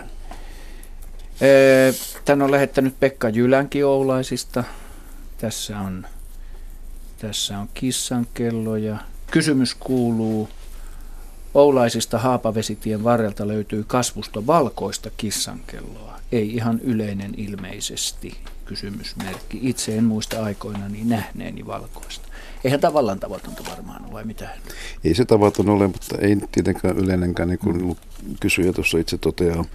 Jos se olisi yleinen, niin niin sehän tietysti Sitä näki, olisi enemmän. Niin, ja sen näkisi useammin. niin. Mutta äh, sanotaan, että ei sitä joka paikassa näe ja ainahan se vaatii sitten sen mutaatio siinä väriaineita tuottavissa geeneissä, jolloin siis värintä ei tuotu tuohon tiriöön. Joka kesä näkee jonkun yksilön, mutta ilman muuta se on harvinainen, mutta kellokasvella noin laajemminkin, niin ei mikään tavaton. On melko kukkaista ukon kelloa, varsan kelloa, harakan mm. kelloa. Eli, eli se sinikukkaisista syntyy aika herkästi sellaisia kantoja, joista toi väriä tuottava geeni syystä tai toisesta lakkaa toimimasta. Harvinainen ja näin laaja kasvusto kuin tässä on, niin harv, todella harvoin pääsee näkemään. Joo. Mites Henri, tota, niin tiedätkö sä, kun monellahan kukkakasveilla, joita hyönteiset pölyttää, on, on mesiviitat, jotka on sitten ultraviolettivärisiä, niin onko näillä tota, niin valkoisilla kasveilla niin ne mesiviitat kuitenkin? Tiedätkö? Mä en tiedä vastausta tuohon kysymykseen, mutta se riippuu ihan siitä sitten, että mitä väriaineita ne mesiviitat on. Jos ne on täysin eri aineita kuin se pääväriaine, niin sitten ne, mutta jos kyse on konsentraatioeroista, niin silloin, silloin ei ole. Joo, kun mä niin kuin ajattelisin, että jos ne on ultravioletin väriset, niin, niin silloin se voi, voisi hyvin olla, voisi hyvin että, olla että jo, se, kyllä. siellä on ne mesiliitat. Mutta Joo. Mut Sittenhän on paljon kukkia, joilla on myöskin näkyvät vesiviisat, vesiviitat, jotka ei välttämättä UV-valossa vaan näkyviä, että on ihan viiruja siinä Mm. mm. nielussa, jotka ohjaa sitten pölyttäviä häntsiköitä kohdalleen. Hyvä. No niin. Ei muuta kuin seuraava soittaja. Väinö Virtanen soittaa meille Näsijärveltä. Terve Väinö. Terve. Mitäs Väinö? Niin mä ajattelin kysyä tuosta kalahajuaistesta. Joo, kysy vaan. Niin että onko kalalla hajuaistia, että jos on, niin kuinka hyvä? Että haistaako se monen kokilsan päähän? Oletko Väinö itse kalamiehiä? Olen, olen. Onko tullut tänä Tuossa kesänä? muutama viikko sai sitten se kilosen kuhaa. Wow. Näsijärvestä? Mm. Okei, okei. Mitähän toi Ari nyt vastaa meille tähän kalan Kyllä, kyllä kaloilla on erittäinkin hyvä hajuaisti ja ne pystyy niin hyvin pieniä tämmöisiä hajumolekyylipitoisuuksia vedestä aistimaan. Ja esimerkiksi jos ajattelee vaelluskaloja, lohta, meritaimenta, vaellussiikaa, jotka aina palaa sinne kotijokensa, niin tämä lähestyminen kotijokeen tapahtuu todennäköisesti juuri hajuaistin perusteella. Eli ne, ne haistavat sen kotijokensa hajun ja on jopa epäilty, että ne jopa haistavat siellä kotijoissa asuvien jälkeläisten tuottamien feromonien hajun, jotka saattaa olla siis tosi pieniä pitoisuuksia siellä ul- ul- ulompana merialueella. Nämä hajureseptorit, eli ne solut, jotka aistii näitä hajuja kaloilla, sijaitsee siellä pääpuoleissa tämmöisissä sierainaukoissa ja niitä saattaa tämmöisiä hajuaukkoja kaloilla olla enemmänkin kuin kaksi nenänreikää, vaan että siellä on useampia tämmöisiä hajua aistivia kohtia siellä kalan pääpuolella.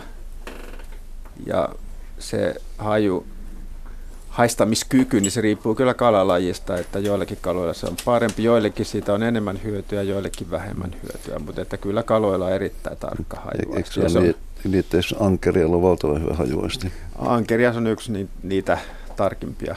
Hai, sillä on jopa semmoiset niinku sierain aukoissa semmoiset putkimaiset lieriöt, jotka niinku tehostaa sen veden, veden ottoa niihin reseptoroihin ja tämän hajuaistimuksen tekemistä. Parempi hajuaisti kuin ihmisellä.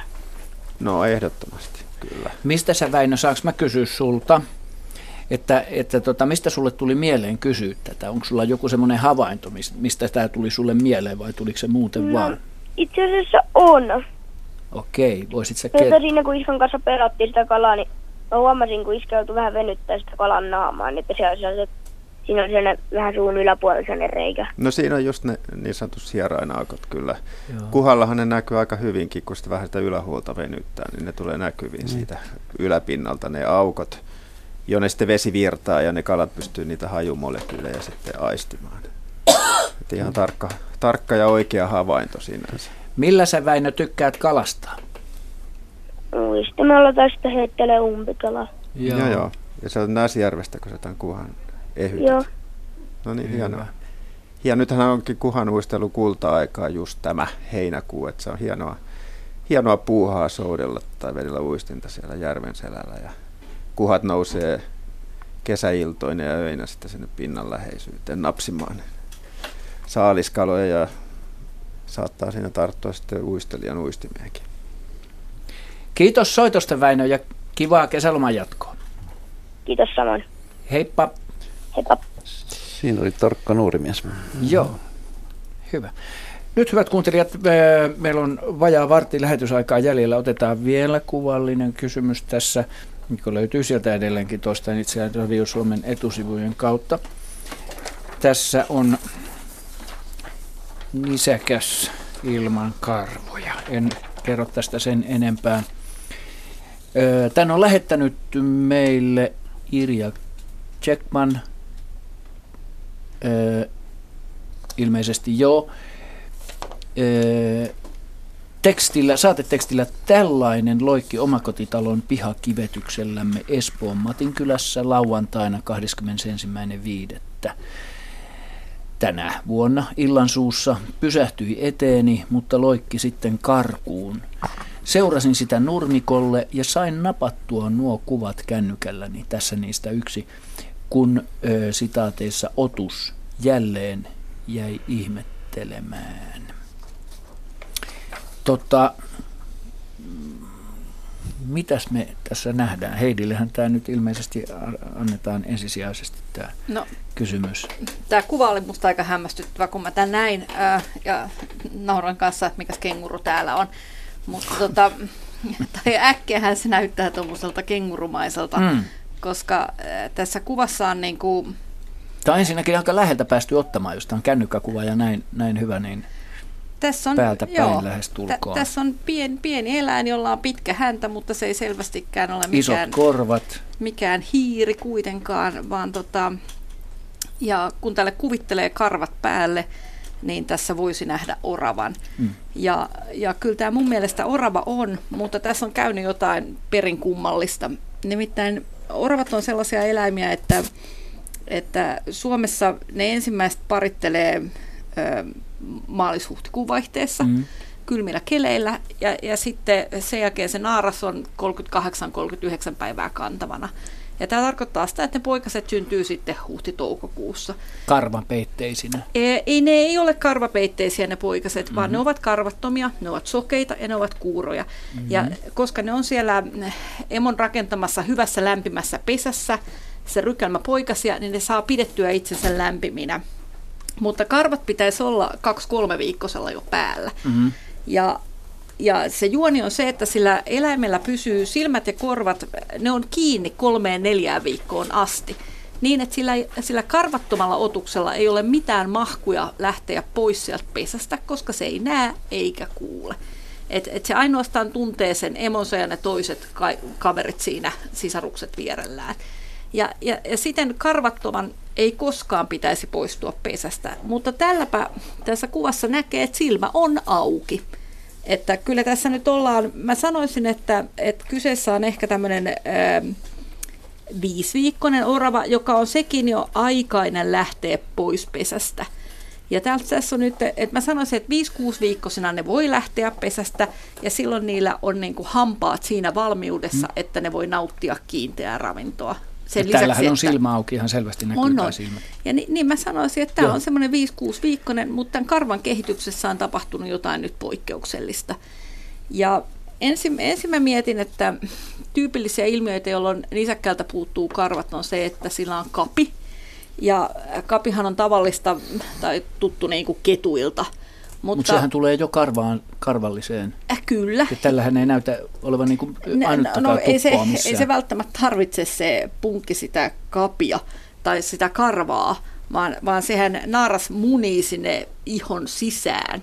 Okay. Ja, ja se on niin kuin inhottava siitä, ja sitten kun ne toukat alkaa kehittyä ja se ulostaa sinne, niin se aiheuttaa sen allergisen reaktion, ja se eläin alkaa raaputtaa itseään ihan vimmasena ja mm. ä, rikkoo sen ihon sitten. Mm. Mutta silloin silloin olisi iho rikki. Mm-hmm. Ja ei tällä ole iho rikki. Tämän, tämän iho on ihan kaunis ja siisti, mikä myös sitten mun toisen epäilykseni on olemassa semmoinen dermatofytoosi-niminen sienisairaus, joka voi nisäkkäillä myös, tota, sitä esiintyy myös kotieläimillä. Mm-hmm. Että se voi, tämä sieni katkaista karva, karvan heti sit karvatupen jälkeen ja aiheuttaa kaljuutta, mutta sekin on yleensä semmoista pyöreää, ää, laikuttaista ihottumaa, ja sekin tekisi tästä eläimestä niin kuin sen näköisen, että se iho on ärtynyt ja punainen. Mutta kyllä mun mielestä tässä, kun tämä iho on ihan siisti ja kaunis, niin mä sanoisin, että ää, tällä eläimellä on jostain syystä sellainen ongelma, että sen karva kehittyy nyt hitaammin kuin normaalisti. Ja jotain, jotain viitteitä on sellaisesta, että joskus on käynyt oraville just jopa silleen, että niillä on jäänyt karvat kokonaan kehittymättä. Ja mehän tiedetään, että sellaista kotieläimillä usein kiharakarvaisilla roduilla saattaa olla sellainen ongelma, että kun nämä kiharakarvaiset eläimet lisääntyvät keskenään, niin voi syntyä näitä karvattomia joukkoon. Mutta tota, mä, mä en jaksa uskoa, että taas, tai tämän eläimen vuoksi en halua uskoa, että kyseessä olisi sellainen ongelma, että sille ei kasva ollenkaan karvaa, vaan haluaisin nähdä tässä sen otsalla jo tämmöistä pientä untuvaa, ja ajattelisin niin, että silloin karva jotenkin hitaasti nyt tulossa. Ja ehkä, hännän, ehkä myös hännän, hännän päässä. Joo, juuri joo, näin. Juuri joo. näin. hännän päässä näkyy jotain. Ja niin oravan poikasellahan usein sinne häntään tulee ihan viimetteeksi se tupsu, mm. niin että se on niinku todella tuuhea. Useinhan se on vähän semmoinen, mm. Että orava on ihan normaali karvassa se poikanen, mutta sitten se häntä on vähän semmoinen pulloharjan näköinen, miten mä Joo. sanoisin. Eli sä et kuitenkaan tuomitsisi tämän, tämän orava yksilön tulevaisuutta. Mä en tuomitsis, mutta mä, mä veikkaan, että sillä on joku tämmöinen geneettinen harmi, jossa se karva kehittyy liian myöhään. Ja se on ollut onnekas, kun se on syntynyt siihen aikaan toukokuussa, jolloin Suomessa sattuu olemaan lämmintä, Joo. koska olisipa ollut ikävä lähteä ulos pesästä, jos mm. olisi ollut semmoinen kylmä toukokuu. Joo. Hyvä. Kiitämme Irjaa hienosta kuvasta ja mielenkiintoisesta kysymyksestä. No niin, vielä ehditään yksi soittaja. Ainakin ottaa heinäkuun lähetykseen mukaan Rovaniemeltä. Meille soittaa Maukka. Hyvää iltaa täällä Luontoilta. No hyvää iltaa. Mitä haluat Maukka kysyä? No oikeastaan, oikeastaan kysymys on hyvin yksinkertainen, että Mm? kun istun täällä uutena keskellä yötä Rovaniemen pohjoispuolella ja keskellä metsää ja katselen tuota puitten latvoja ja mä näen lepakoita. Mitä lepakoita nämä on, jotka täällä lentää? Joo. Mm. Ää, Lepakoista ei voi koskaan olla varma, ellei satu olemaan lepakkodetektoria, mutta kaikkein paras arvaus, mitä mä annan Rovaniemen pohjoispuolelle, on se, että ne on pohjanlepakoita. Ja ne on äh, tyypillisesti rentää 6-10 metriä korkeudessa ja usein avoimella paikalla. Millainen paikka sulla on siellä? All right. Tämä on tota, Tämä on tota, tämmöinen aika korkea hakkaamaton metsäalue, missä mä olen, mutta ympärillä on matalaa hakattua. Muutama hehtaarin kor, niin kuin korkea alue, muutamalla hehtaarilla korkeita, todella korkeita mäntyä, kuusta. Mutta se on ikään kuin aukkopaikka sitten siinä, vai? No joo, sitten tässä meidän mökin ympärillä on tietystikin tämmöinen pieni aukko, mutta, mutta eilen katselin niitä ö, luullakseni samoja lepakoita tuolla ihan korkealla puulatvojen yläpuolella. Okei. Olipas... Eli yli, yli 20 metriin menivät. Mua kiinnosti hirveästi, kun onko ne samoja lepakoita vai onko täällä useampaa eri lajia. Hmm, tota, on- onpas korkealla. Tässä on lampi. Tässä on lampi meillä ihan vieressä, mutta kun en mä ollut matalalla ollenkaan, en mä tiedä vaikuttaako siihen Joo. mitään. No, mm, tuosta korkeudesta mä en, en, en kyllä mitään, mitä, mikään ei lennä tyypillisesti noin korkealla kuin joissain erityistilanteessa ja nekin usein semmoisia etelän ns. parempia lajeja. Mutta pohjalepakko on kyllä musta noilla leveysasteilla se kaikkein todennäköisin ja se on suomalaisista lajeista karaistunein ja kova jätkä siinä mielessä, että, että voi olla tosi kylmä, voi olla pari astetta lämmintä ja ne sitkeästi vieläkin saalistavat, että äm, niille suuri ihailuni niitä kohtaan. Mm. Mm. Joo. Kiitos Maukka kysymyksestä ja hyvää kesäjatkoa sinne Rovaniemen suunnalle. Meillä on nyt tässä neljä minuuttia lähetysaikaa jäljellä. En usko, että meidän enää kannattaa ottaa soittajaa. Me ei kuitenkaan ehditä perinpohjaista vastausta tässä antamaan, mutta otetaan täältä muutamia poimintoja. tässä lähetyksen lähestyessä loppuaikaa. Täällä on tullut viesti. Jenni Herrala Sumiaisista on lähettänyt tällaisen tänne, onko tämä ohjelmaikkuna nyt vai sähköposti, postilaatikossa on joo, sähköpostilaatikossa. Hei ihana PP, mitäs tehdään kun myyrä tunkee ulkohuussiin? Istui keon päällä viikon. Tänään, tyhj- Tänään tyhjennettiin pönttö. Miten ei tuu takaisin? Siis ilmeisesti kysymys, millä estetään myyrän jatkuva viikoittainen istuskelu sen skeidakeon päällä. No nyt jäi epäselväksi sitten, että, että oli, oliko tästä tämmöinen perinteinen kontiainen eli maamyyrä vai, tota, vai joku muu myyrä ja, ja mitä ihmettä. Mm-hmm. Paras olla tekemättä kekoa enää. Mm. Joo, ei sellaista kekoa, josta löytyy jotain ruokaa sille. Entäs metsämyyrä? Jos se istuskeli, se niin var, kyllä se varmaan oli muu myyrä kuin kontiainen. Mm, joo, en mäkään usko. Ellei sitten ole tullut syömään jotain, se, mm. hyvät kovakuoriaiset tai jotain muuta. Joo. Niin. Sitten meillä on täällä toinen tuota, öö, viesti. Tässä ei ole, on. Airi Hirvonen on lähettänyt, luettakoon se tähän loppuun vielä ikään kuin loppukevennykseksi. Tällaisen, mikä ei sisällä kauheasti kysymystä, mutta ihmettelyä kerrassaan. Kerran kesällä 1980 olimme mökillä yötä. Mieheni, mieheni oli ostanut autokuorman hiekkaa kun hän valoi uusia pihalaattoja. Aamulla herättyäni katsoin ulos ikkunasta ja jänis oli hiekkakasan päällä. Se laski mäkeä alas kasalta. Juoksi sitten kovaa vauhtia pihakeinun alle, lepäsi siinä hetken ja juoksi kovaa vauhtia uudelleen kasan päälle. Laski taas selällään kasan rinnetta alas. Juoksi, ta- juoksi taas keinun alle. Herätin mieheni ja kerroin hänelle, mitä jänis teki. Hän ei uskonut. Silloin ei ollut kamera mukana eikä ollut mitään kännykkäkameroita tuohon aikaan. Ainoa ilo on muistikuva. Aina kun näen jäniksen, mietin, onko se yhtä lapsenmielinen. Onkohan kukaan muu mahtanut nähdä moista, näin siis Airi Hirvonen. Vekkuli tapaus. No. Mehän tiedetään, että Saukko on leikkisä, mutta, mutta Jäniksestä harvemmin on kuultu tämmöistä tarinaa, mutta eihän tuo mitenkään mahdoton vai mitä? Ei, ei missään tapauksessa. Odotamme lisää havaintoja muilta kuulijoilta luonnollisesti. Niin. Hyvät kuuntelijat, kiitämme tästä heinäkuun lähetyksestä, kivoista soitoista, hienoista havainnoista ja kuulijoita, kuulijoita tuota, uskollisuudesta lähetykselle, kuin myös meidän raatilaisiamme täällä, kesäruskeita sellaisia. Ari Saura, Henry Väre, Heidi Kinnunen ja Jaakko Kulveri ja Asko Hautaahoa sekä myöskin tuolla tarkkaamon puolella olevaa henkilö, henkilöstöä, jonka nimeä, nimiä en tiedä. Tiedän, mutta en lähde luettelemaan tässä. Siihen menee liikaa tätä kallista lopputehosta aikaa. Seuraava lähetys, hyvät kuuntelijat, 17. elokuuta tähän tuttuun aikaan kello 18. Oikein lämmintä valoisaa ja nautinnollista kesää. Hei hei!